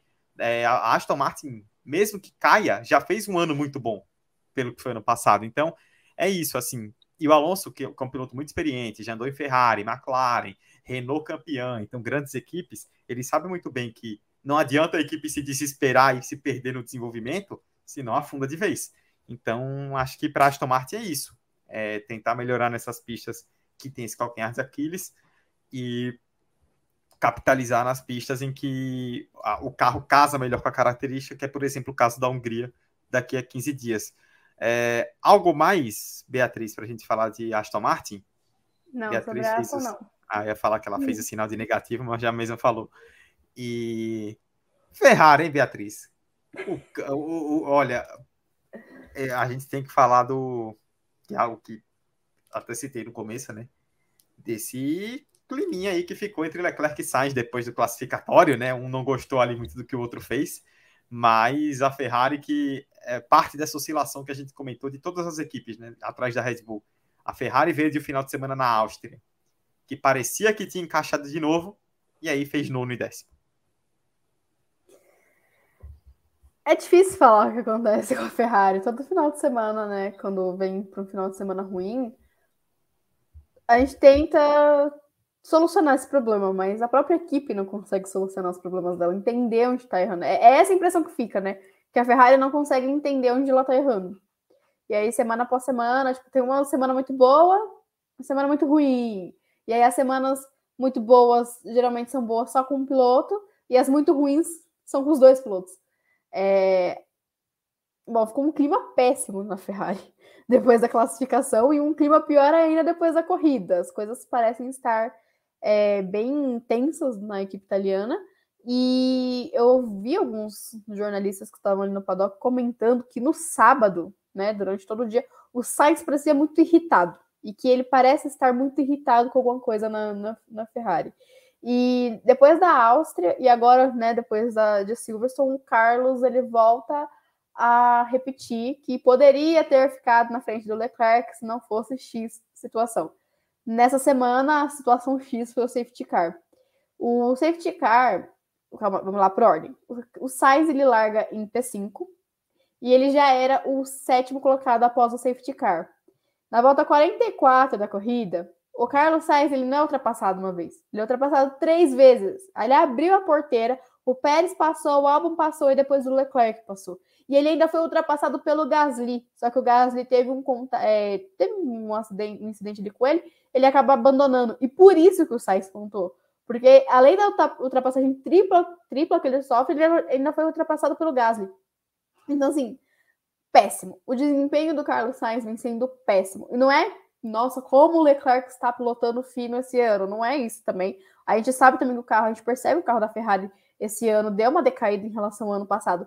Mas o Carlos Sainz, ele é um piloto, ele, ele parece ter chegado naquele momento em que ele procura mais desculpas nas entrevistas para justificar o seu desempenho do que realmente tenta melhorar na pista. Não, é claro, os pilotos tentam sempre dar o seu melhor, mas o Carlos Sainz, quando ele pilota bem, não é algo espetacular. E quando ele pilota mal, é algo assim que chega bem ao absurdo. Ele não, não conseguiu se defender de ninguém. Tudo bem, o Pérez tem um carro muito melhor que o do, do Verstappen. E é um do Verstappen, não, perdão, do, do Sainz. Mas, e é um piloto até mais agressivo também. Mas, gente, a, o álbum ultrapassou o Sainz muito fácil. E a gente tem que lembrar que um tá de Williams, o outro tá de Ferrari. A gente fala da Ferrari brigando ali no pela segunda força e a gente fala da Williams conseguindo aparecer bem agora. Uma equipe que briga lá atrás. Né? A briga com da Williams real é contra a Haas. Então, assim, é, é lamentável a situação do Carlos Sainz. O, o Leclerc, né, ele sofreu um pouco com a estratégia. Os dois pilotos, na verdade, sofreram um pouco com a estratégia da Ferrari ontem. O Leclerc, ele para na volta 18, tentando não tomar um undercut do Russell. Só que, assim, o estrategista do, do Leclerc, ele não esperava que o Russell fosse ficar 28 voltas de pneu macio. Acho que nem o estrategista do Russell esperava isso ontem. O, do, o da Ferrari menos ainda. E aí o Leclerc para muito cedo, isso acaba prejudicando a corrida dele também. Entra ano, sai ano, a gente está se encaminhando aí para o segundo ano né, de, do Pit Grid. A gente fez o finalzinho da temporada de 2021, a gente fez a temporada 2022 inteira e está se encaminhando para a temporada 2023. E nessas três é, temporadas que a gente pegou, a gente sempre cita como a Ferrari atrapalhada. A Ferrari não muda. E aí a Ferrari, ela, ela volta a dizer aqui, falei isso várias vezes ano passado, volta a falar esse ano. A Ferrari, ela perde para ela mesma. E agora vem com uma nova gestão, um novo chefe de equipe, mandaram o Binotto embora, colocaram a culpa no Binotto, e não, não mudou. Então, assim, é ver até onde também agora, né, com, com um novo chefe de equipe, é, como ele vai conseguir, se, se ele vai conseguir arrumar a casa na Ferrari. Porque a coisa, cada, cada coisa que passa, a gente percebe um pouco mais como a coisa tá bagunçada. E assim, ainda não pode ser considerada a culpa do, do Visser, mas assim, tá muito pouquinho assim, ó, pra culpa cair em cima dele, né? Pra a, a responsabilidade passar a ser realmente dele e da sua gestão nesse começo de temporada. E assim, 10 corridas. Se passaram 10 corridas, nenhum dos dois pilotos briga efetivamente por vitória ou por campeonato. E olha o clima que tá na Ferrari na bagunça que teve o ano passado inteirinha, com a Ferrari sonhando em disputar título no começo da temporada, a gente não viu um clima tão ruim, tão amargo entre os pilotos da Ferrari. E eu acho que era a cereja no bolo que não precisava para a Ferrari nesse momento que vem reestruturação. Ver os seus dois pilotos tentando é, claro, é, publicamente se odiando, né? Não sei se odiar é a palavra certa, mas enfim, vocês entenderam o que eu quis dizer. É, talvez fosse o que não precisava. A Ferrari vem muito na contramão nesse 2023. É, é, assim, em relação à Ferrari, é, o que mais chama a atenção é essa oscilação realmente, né? Como é uma equipe que não se encontra, né? Às vezes está muito bem, às vezes está muito mal. É complicado, né? Tudo isso que está acontecendo e é, não passa muita confiança, né? É, a, no caso, a gente teve questões de estratégia né, nesse final de semana. O Leclerc, como você falou, que é, acabou parando antes do Russell, né? Também era difícil de prever que o Russell ia dar 28 voltas de, de macio, né? Por outro lado, acho que a Ferrari acabou entrando meio que um pouco em pânico ali, parando cedo demais, é, com risco do undercut, deu no que deu. E o Sainz deu um certo azar, né? Porque ele parou antes do safety car. E aí acabou caindo. Mas o que chamou a atenção é que, assim, o Leclerc depois voltou para o box, né? Para colocar pneus médios, o Sainz parou um pouco antes do safety car, e aí sai o safety car e a Ferrari não consegue ter ritmo para passar os carros que estão à frente, né? É, acho que essa é a parte que pega mais, mais até do que a estratégia. É, a, o Leclerc ele chega em nono, Sainz em décimo, os dois atrás do álbum, os dois atrás do Alonso. A gente falou que a McLaren, que a Aston Martin não fez um bom final de semana e ainda assim a Ferrari não consegue capitalizar. E aí tem a grande questão do fim de semana em relação à Ferrari, para mim, que são os dois pilotos, né? Esse clima que ficou entre os dois pilotos. É, para quem não entendeu o que aconteceu, né? Citar mais uma vez, você falou da Juliane Serrazoli, está a informação dela, né? Que a Ferrari ela tem uma ordem de preferência para cada piloto é, em cada corrida poder escolher como ele quer fazer o classificatório, né? Então, em uma corrida, o Leclerc escolhe se ele quer sair na frente ou sair depois. Na outra corrida, o Sainz quem escolhe. Eles, têm, eles alternam. Nessa corrida, era o Leclerc. Então, no final do Q1, quando tivemos a bandeira vermelha, né? É, foi do Magnussen que, que causou a bandeira vermelha? Tô tentando lembrar quem foi que causou a bandeira vermelha no, no, no final do Q1. Eu, que teve a quebra. Se eu não me engano, foi. Foi sim, foi o Magnussen. É, quando teve essa quebra no final do Q1, né, os pilotos voltaram para o pit com um pouco mais de 3 minutos, ainda dava tempo de fazer um outlap e dar uma última volta. O, a preferência era do Leclerc, o Leclerc escolheu por fazer a volta primeiro, né, por ter o Sainz atrás. Tanto que o Sainz, quando os carros saem né, para a bandeira é, pra, com a luz verde no box, ele abre para o Leclerc passar. Só que aí, no finalzinho da volta, da outlap, né, na chicane ali, nas últimas curvas antes da volta começar, o Leclerc pegando um tráfego, um tráfego, né, já que todo mundo estava ali à frente e tava o pessoal meio lento, o Sainz viu a situação e falou, tipo, cara, se eu ficar aqui atrás, eu não vou conseguir aquecer pneu, vou estar tá muito lento, vou perder tempo, minha volta vai ser horrível, vou ter que passar. E passou. E aí foi que gerou aquele rádio do Leclerc, né? Elogiando ironicamente o Sainz. Eles tiveram uma conversa depois do classificatório.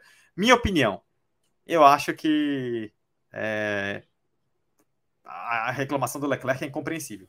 Por mais que, tipo, ah, ele tinha preferência. Só que assim, tava todo mundo lento atrás e o Sainz ia se prejudicar muito.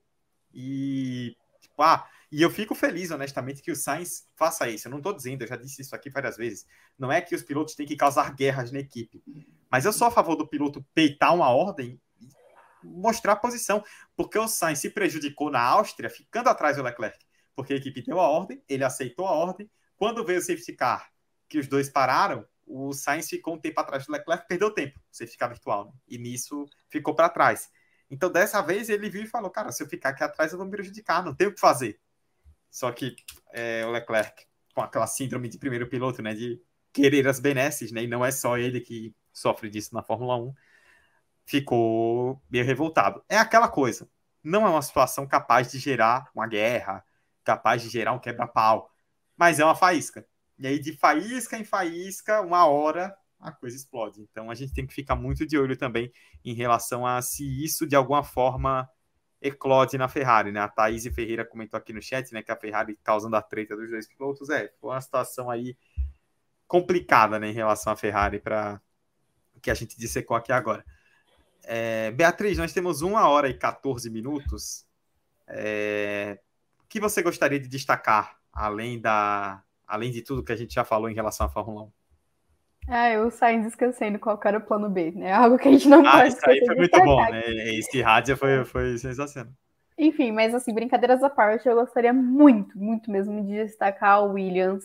É, a Williams ela veio aí para o seu GP de número 800, Assim como muitas pessoas esquecem, é, que estão chegando agora, às vezes, não, como você comentou, né? Não tem noção da, do tamanho da, da McLaren, também não tem noção do tamanho da Williams para esse esporte, né? A Williams, ela veio muito mal das pernas nos últimos anos, mas parece estar conseguindo encontrar o caminho de volta para um bom resultado. E nesse final de semana, o álbum foi o oitavo colocado. Foi um final de semana extraordinário do Alexander Albon. Ele que é outro piloto que se adaptou muito bem a esse time da Williams. É, é parece ser a aposta aí, né, do time para liderar o projeto que é um promissor. Gente, lembrando assim, né? O projeto da Williams ele é promissor para voltar a ser uma equipe de meio de grid, depois para tentar é, alcançar voos maiores.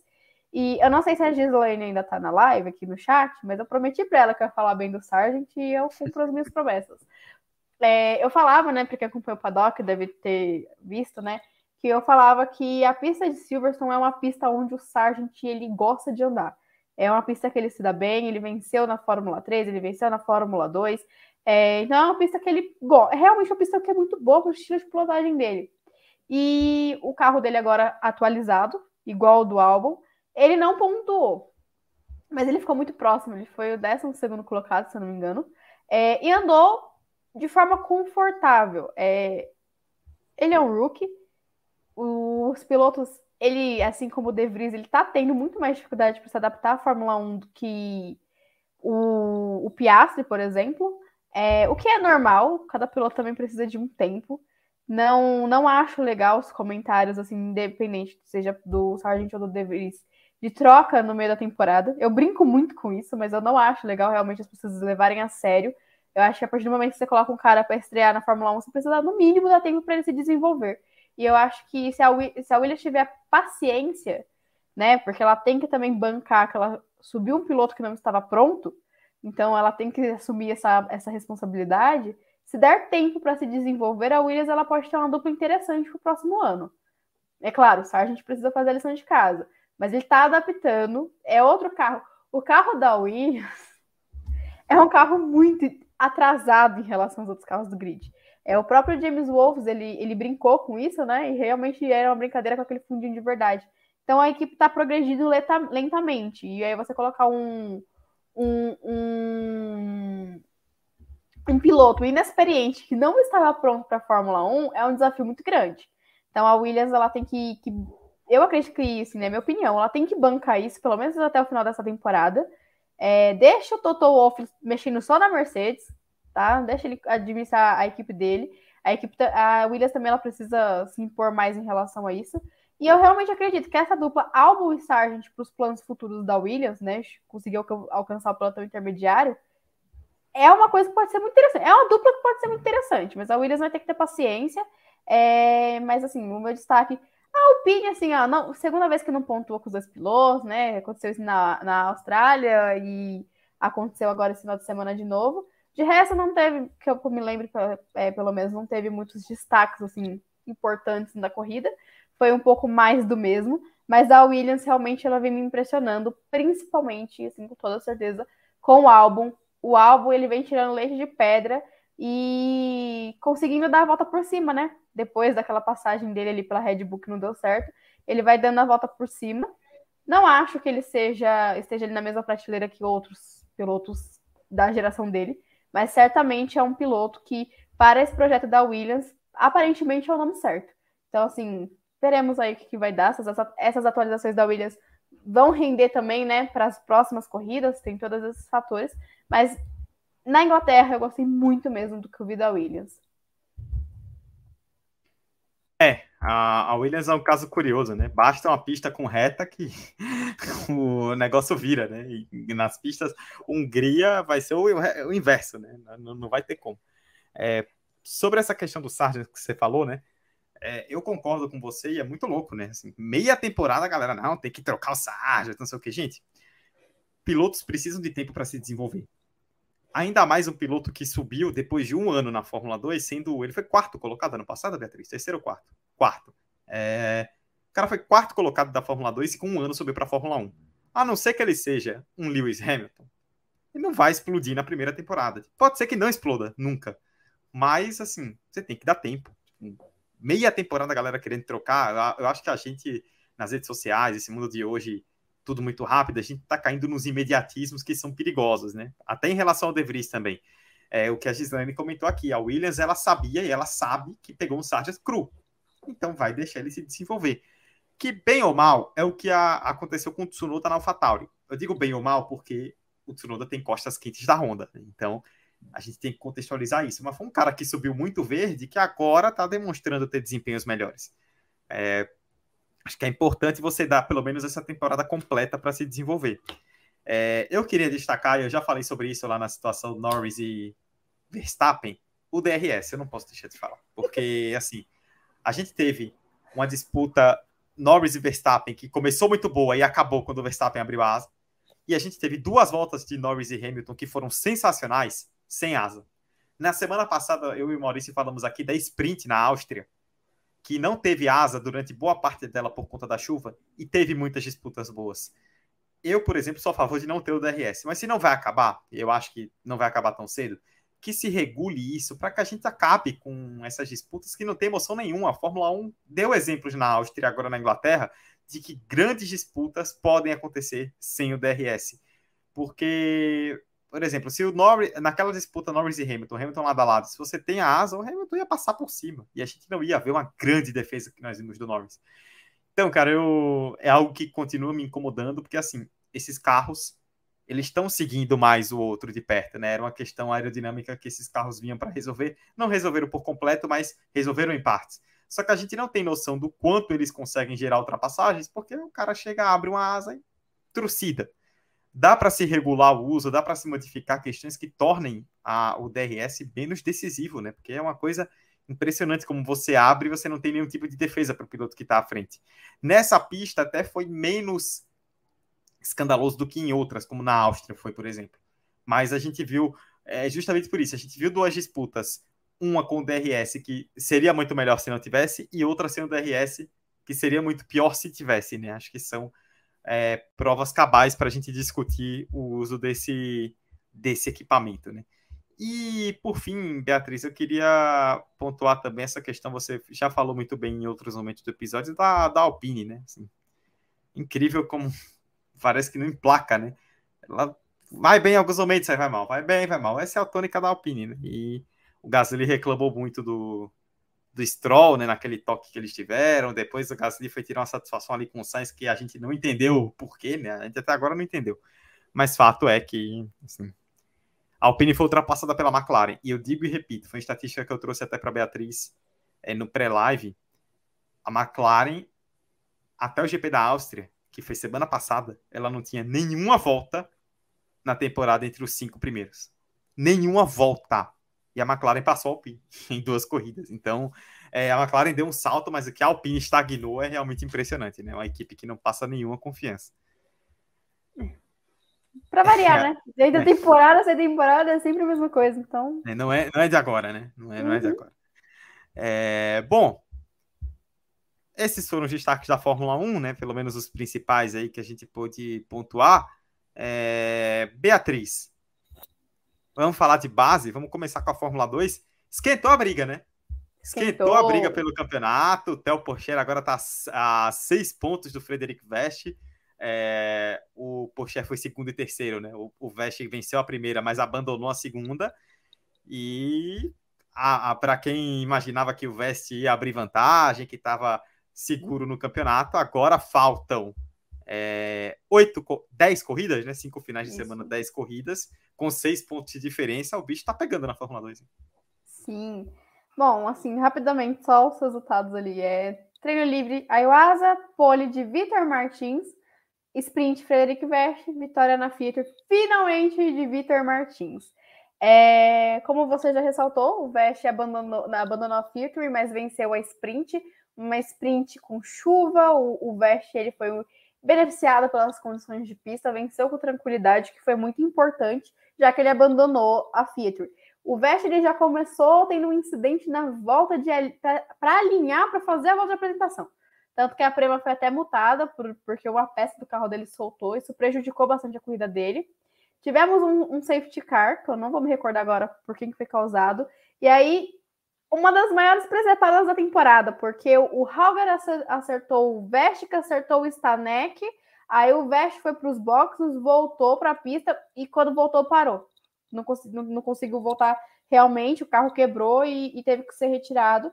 Então aí o Vest bastante prejudicado na corrida é, principal, que é a que vale mais pontos. E o Porsche, no final de semana, onde ele não venceu, mas se destacou muito bem. O Porsche foi para o pódio nas duas corridas. Na Fiat, é, ele foi o ele foi o terceiro colocado na Fiat e o segundo colocado na, na sprint. Então foi um final de semana que, apesar de não ter vencido, ele conseguiu bons pontos. A arte brilhou nesse final de semana. Foi um final de semana muito bom para a equipe francesa. É, com seus pilotos. A, a arte é a Alpine da, da Fórmula 2, né? Ela é equipe francesa, com pilotos franceses, enfim. Mas com pilotos franceses que conseguem resultados melhores. É, o Porsche ele vem numa temporada um pouco mais discreta, né? Muita gente pensou que ele dominaria essa essa temporada da Fórmula 2, e aí o Veste chega como fator surpresa para muitas pessoas. Mas agora são seis pontos separando eles. Então, assim, a Hungria ela pode mudar tudo. E a Hungria é uma pista que o Porsche gosta muito. Então, assim, se a carro da arte não aprontar nada, ou o próprio Porsche não, não, não aprontar nada, né? Que a gente sabe que o Porsche também é meio complicado às vezes, pode ser que ele assuma a liderança. Lembrando que ano passado, né? quando a Hungria ainda fechava a primeira parte do calendário, o Porsche saiu da. É, foi para as férias de verão com grande parte do público da Fórmula 2 crente que ele venceria a Fórmula 2, que o, Frederico, que o, Frederico, que o Felipe Drogovic, perdão, não teria vez, e aí teve a reviravolta depois. Então é uma pista muito favorável para o Porsche, é bom ficar de olho nele na Hungria. Mas, dito isso, né, não tem como não ressaltar Vitor Martins nesse final de semana. O Vitor Martins é um piloto que eu já elogiei muito aqui, que eu já critiquei muito aqui, já foi é um piloto cheio de altos e baixos nessa temporada. Essa é a terceira pole do Martins na temporada e é a primeira que ele consegue converter numa vitória. Ano passado, se não me falha a memória, isso foi na Espanha, o Drogovic ele foi punido em 5 segundos. O engenheiro avisou no rádio, ó, você foi punido em 5 segundos. E o Drogovic acelerou tudo que, que pôde e, não, e foi punido, mas não perdeu a vitória. O Martins fez a mesma coisa esse final de semana. Ele foi punido em 5 segundos e ele abriu 6,1 de distância do Maloney. Então, assim, ele foi punido e ainda chegou mais de um segundo à frente do Maloney no final da prova. Foi uma corrida onde o Martins teve muito ritmo e foi inteligente. A gente sabe que o Martins, ele teve, como eu falei, altos e baixos na temporada, teve momentos que ele não soube administrar a pressão, que é algo muito comum na base, inclusive. E ele é rookie, a gente tem que entender esses lados também. Então, finalmente, assim, desencantou. E talvez agora a gente possa ver o Martins menos instável, agora que saiu essa pressão de finalmente ter vencido. É...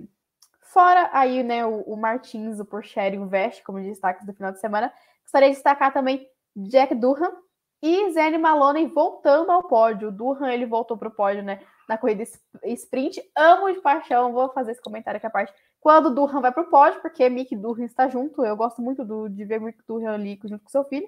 E aí o Zé Malone. Eu, eu acho muito, Beatriz, eu sei que legal ver o moleque na base, mas eu acho muito desconexo. Você viu o Mick Durham que ganhou 200 títulos na moto e filha dele lá de Fórmula. Tipo, na minha cabeça não, não.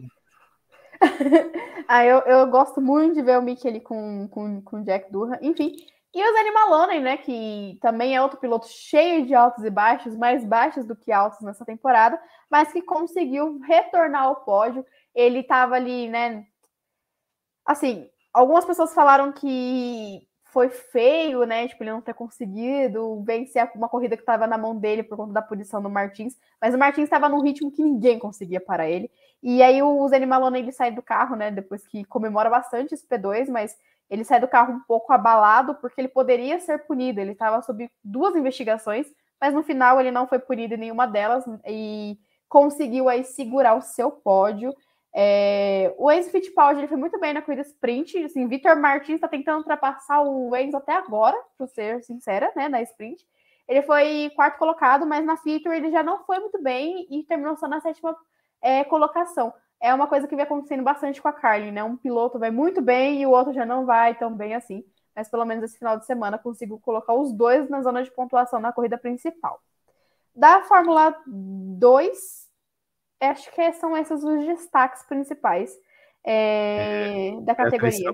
Só para poder pontuar aqui, no chat a Thaís Ferreira, lembrando que foi a primeira vez que o Veste não pontuou né, na, na temporada, e falando que o Vitor Martins é um bom não. piloto, mas não foi a primeira erros. vez, não foi a primeira vez no Bahrein, o, o Vest também não pontuou. Ah, ele não pontuou. Essa, isso, não, queria... é essa vez. Quem, a primeira, quem tá pela primeira final de semana sem ter pontuado nenhuma das duas corridas foi o Vershore. Por incrível que pareça, ele de VAR, ele venceu na Alça semana passada. Ele é, o, ele é o piloto que pela primeira vez na temporada não pontuou no final de semana. Pelo menos em uma das duas corridas. Não, eu só queria pontuar que o, o arco de evolução, no caso, involução, que eu acho mais sensacional dessa Fórmula 2, olhando para a classificação, é o do Ralf Bochum, né? Porque se você pega Bahrein, ele foi primeiro e segundo. Aí Jeddah ele foi no, quarto na primeira corrida. Então, primeiro, segundo e quarto. De lá para cá, décimo nono, não largou, décimo sexto, abandonou, vigésimo, abandonou, abandonou, décimo sexto, décimo quinto, décimo sétimo, décimo quarto e agora em Silverstone, vigésimo e abandonou. Impressionante. Ó, oh, assim, não querendo te desanimar, mas até assim, o que dizem as más línguas. Ele já anunciou a aposentadoria da Fórmula 2, finalmente. Então, ah, tá, é, pelo amor de Deus é, também, né? É certeiro que depois desse ano ele não volta, né? Ele já admitiu isso. E dizem as pessoas por aí que ele já está acertado com uma equipe da Indy. Olha só, hein? Ah, a Indy, a Indy é a mãe, né? Sempre cabe. A Indy é, é, igual a casa da mãe Joana, né? Sempre cabe mais um, sim. É, Mas enfim, né? Finalmente vai sair. Estou muito feliz que ano que vem a gente se livra de Darúvula e, e Bochum. Espero que o Nissan vá no pacote também. Com todo respeito, é. gente, mas já deu, né? É, Nissan não dá. É...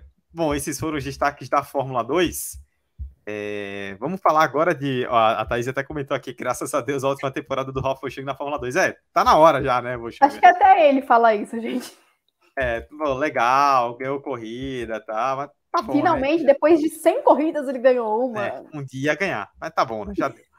É, vamos falar, Beatriz, de Fórmula 3, em que o negócio é seguir o vice-líder, né? Porque o Gabriel Bortoleto segue firme, 128 pontos contra 92 do Pep Marti, é, enquanto o bicho tá pegando atrás do Marti, né? Tem é, cinco pilotos separados por quatro pontos o Martí desgarrou um pouco na segunda colocação e o Bortoleto cada vez mais firme. Aí faltam seis corridas, né? Três finais de semana para acabar a Fórmula 2 e parece que vai ser muito difícil tirar esse título do Bortoleto. Que assim seja. É...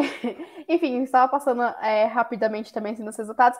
Foi o final de semana que, se fosse para resumir da Fórmula 3, foi o final de semana de primeiras vezes, vocês já vão entender por quê. Bom, treino livre, o Browning foi o mais rápido. Desculpa, Pole position de Leonardo Fornaroli. Nosso querido Franco Colapinto venceu pela primeira vez na temporada, uma vitória válida, pelo menos, né? Venceu a corrida sprint. E o Oliver Gotti, Goethe, Gotti, enfim, eu não sei pronunciar o nome dele, venceu pela primeira vez na Fórmula 3 e o Fornaroli marcou a sua primeira pole, por isso que eu disse que foi um final de semana de primeiras vezes. É... Eu já vou começar com destaque negativo. Eu não estava falando muito dele nessa temporada, mas, assim, chegou num ponto que não dá mais, assim. Brasileiro, Roberto Faria. Muitas pessoas até esquecem que o Faria tá na Fórmula 3. O Faria, ele vem sendo algo que não dá nem para explicar o que tá sendo Faria na Fórmula 3. Como eu disse, tem gente que nem lembra que o Faria tá lá. Ele não tá numa equipe boa, é bom ressaltar isso, né? É sempre bom lembrar, né, do, dos carros, enfim. Mas ele tá apanhando seus companheiros de equipe.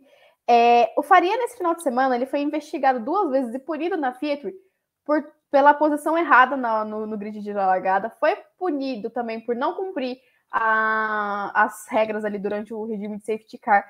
Toda vez que o Faria aparece nas corridas é porque ele bateu, é porque ele rodou ou é porque ele está sendo punido por alguma coisa que ninguém viu acontecendo.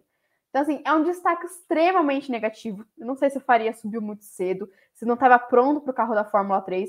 Eu sei que essa temporada da Fórmula 3 foi um tiro no próprio pé do Faria e a sequência de carreira dele é bem preocupante. Então, assim, se a gente tem o Bortoleto brilhando lá na frente, a gente tem um outro brasileiro realmente muito mal na Fórmula 3.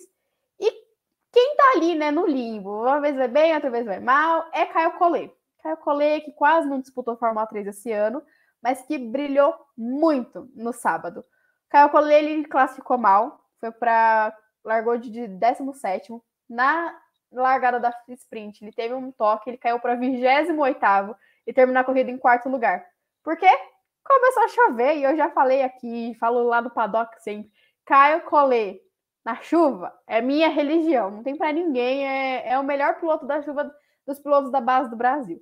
Mas enfim, mais um pouquinho assim, mais uma volta ele conseguia o pódio, então foi uma recuperação espetacular do Collet na, na corrida da sprint da Fórmula 3, mas na Fiat ele já não conseguiu é, pontuar.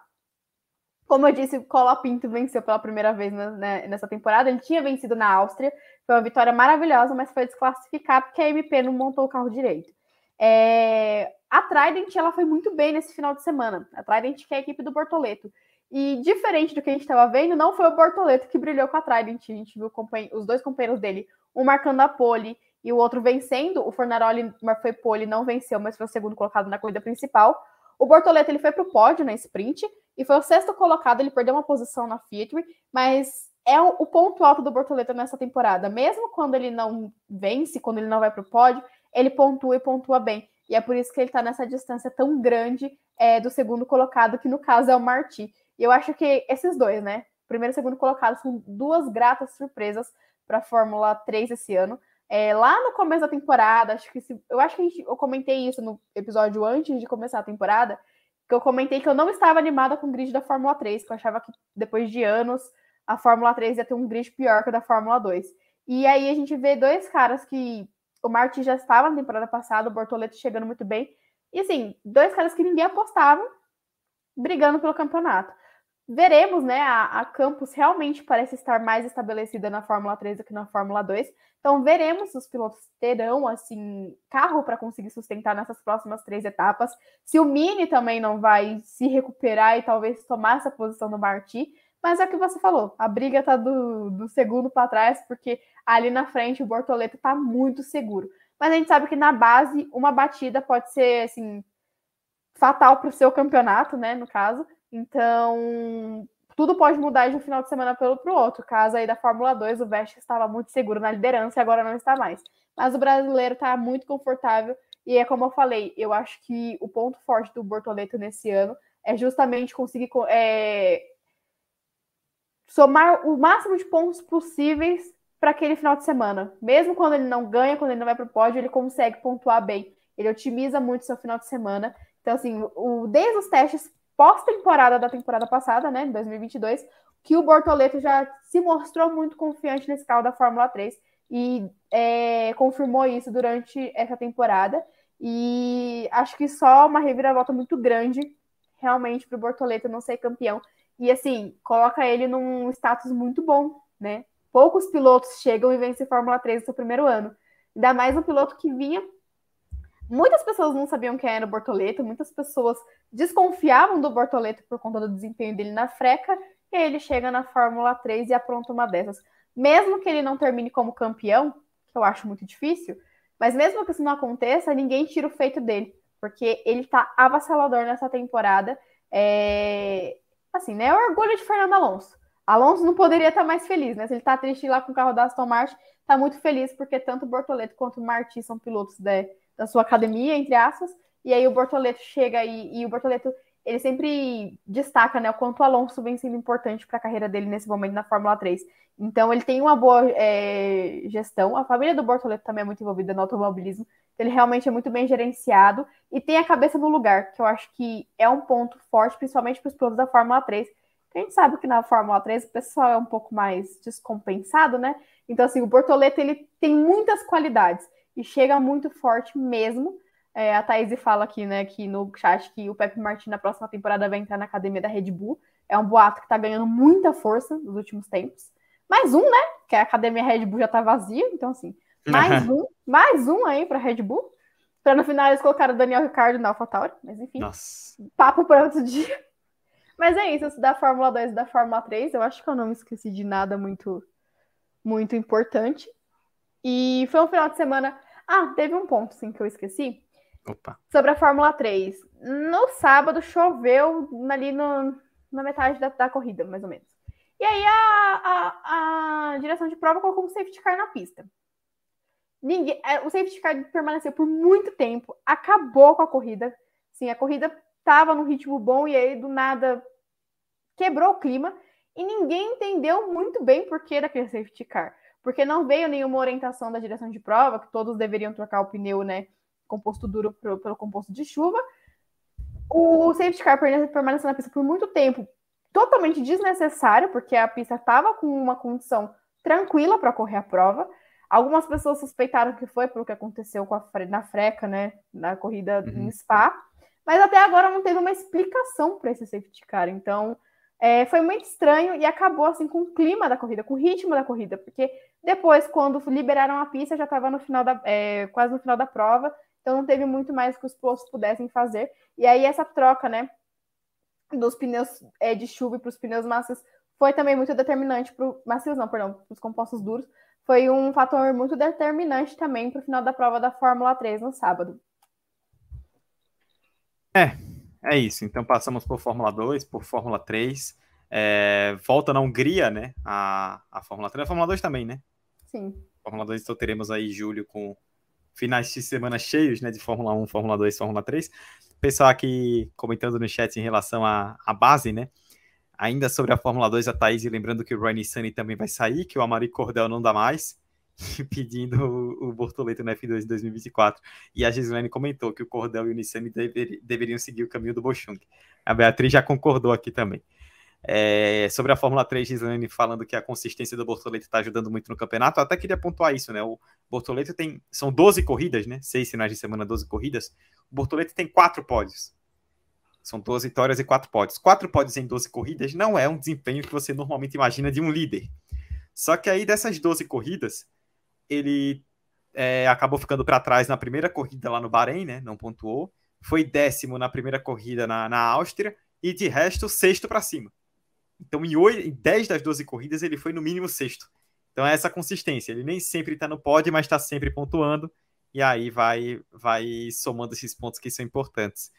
É, a Thaís comentando que o Caio Collet está carregando o Van Amersfoort nas costas e que o safety car no sábado foi completamente sem sentido. É, do que eu consegui ver da Fórmula 3, realmente não deu para entender.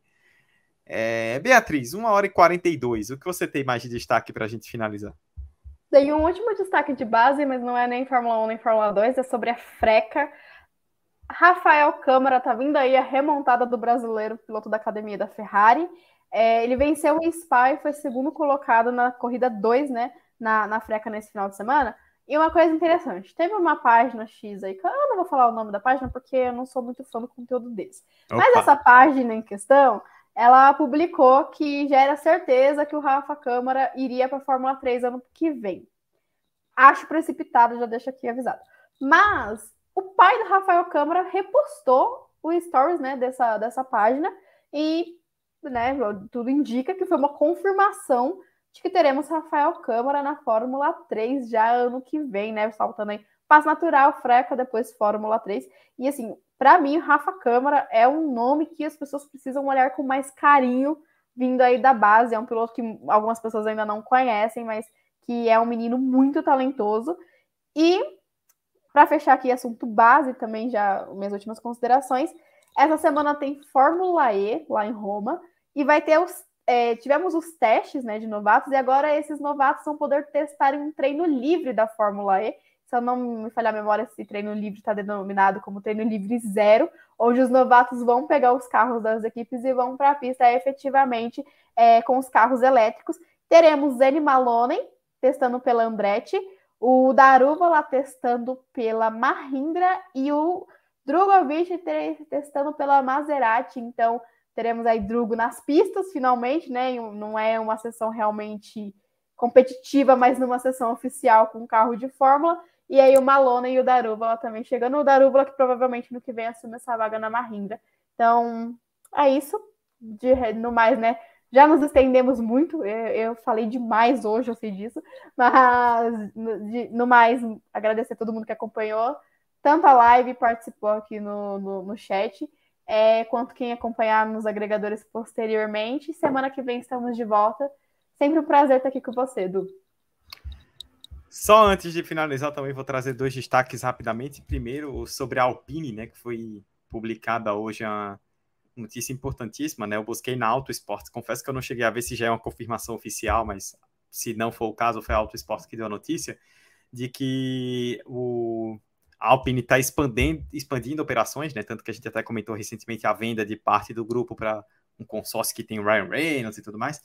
É, e o Lohan Rossi, que é o CEO da Alpine, a, colocou né, o Bruno Famin, espero que se pronuncie assim, né, o Famin, que é o chefe de engenharia da equipe, como vice-presidente da Alpine Motorsports. Então o Lohan Rossi segue como CEO, mas agora ele tem um vice-presidente ali que vai cuidar especificamente da parte de, de corrida, né? Fórmula 1, as equipes de, de, de de, de, carros de turismo, né, que a Alpine tem por aí, de rally, a Alpine está planejando ter operações no rally recentemente, é, e também vai liderar o projeto da academia da Alpine, que é a academia de jovens da Alpine vai ser liderada pelo Bruno Fami. Ele vai continuar como chefe ali da divisão de motores, mas agora também vai ser o vice-presidente de operações da Alpine Motorsports, né? Então, o Otmar Safnauer, que é que é o, o chefe de corrida, ele respondia ao Lohan Rossi, agora ele responde ao Bruno Fami, que responde ao Lohan Rossi, né? Então, Rossi colocou alguém ali para cuidar especificamente disso, vamos ver se essa mudança vai impactar. E citar também, a gente vem falando aí, a gente citou agora esse grupo com Ryan Reynolds que comprou a Alpine, comprou parte da Alpine, né? Calma lá. É, e como a Fórmula 1 tem se expandido para essa questão do entretenimento, mídias sociais, tivemos esse final de semana é, o Brad Pitt e o Damson Idris com atuando né, no meio da galera, né? As filmagens aí desse novo filme é, sobre Fórmula 1, que é dirigido pelo Joseph Kosinski, né? Tem participação do Lewis Hamilton também na direção. Eles estiveram em Silverstone, e aí circularam as fotos aí no fim de semana. É, garagem no paddock com a plaquinha lá dos dois pilotos fictícios, né? Com a equipe lá dentro. O Fred Vasseur até chegou a dizer que eles tinham estrutura melhor do que algumas próprias equipes do grid, né? Foi sensacional. O Brad Pitt participou do briefing dos pilotos, né? É, como um piloto ali, né, para filmagens do filme. Então, é, eles correram, né? Eles correram com carros adaptados de Fórmula 2, né? Na, na pista, né? A, a, autódromo lotado e eles foram fazer voltas lá. Então, é, eles participaram diretamente, né? Vamos ver se a, a APXGP, né? Que é o nome da equipe fictícia aí do filme, vai aparecer em outras corridas também, mas você vê como a Fórmula 1 tá de vez nesse mundo de entretenimento, né? Brad Pitt estava lá no paddock com macacão, capacete e tudo andando no meio da galera, então é, as filmagens para o novo filme estão a todo vapor e espero que seja legal, né? O Hamilton na produção, participando da produção, dizia um tempo atrás que a ideia é que seja muito realista e se eles estão usando diretamente a estrutura da Fórmula 1, imagino que será. Então, já, já, já quero consumir essa nova produção aí quando ela surgir. Uma hora e 47 minutos, falamos de tudo aí de Silverstone, estendendo bastante, mas agradecemos a vocês que ficaram até o final, a todo mundo que participou aqui no chat. A participação hoje foi bem vasta sobre Fórmula 1, Fórmula 2, Fórmula 3. Semana que vem temos assunto para discutir, não tem corrida, mas temos, temos assunto para discutir. É o único final de semana de julho sem corrida, né, nesse mês movimentadíssimo. E a gente agradece a vocês que nos acompanharam aqui no YouTube, seja ao vivo ou depois, ou que nos ouviram, que nos ouviram, perdão, no agregador favorito de podcast. Muito obrigado a vocês pela audiência do Pixel Grid de volta na segunda-feira que vem. Tchau.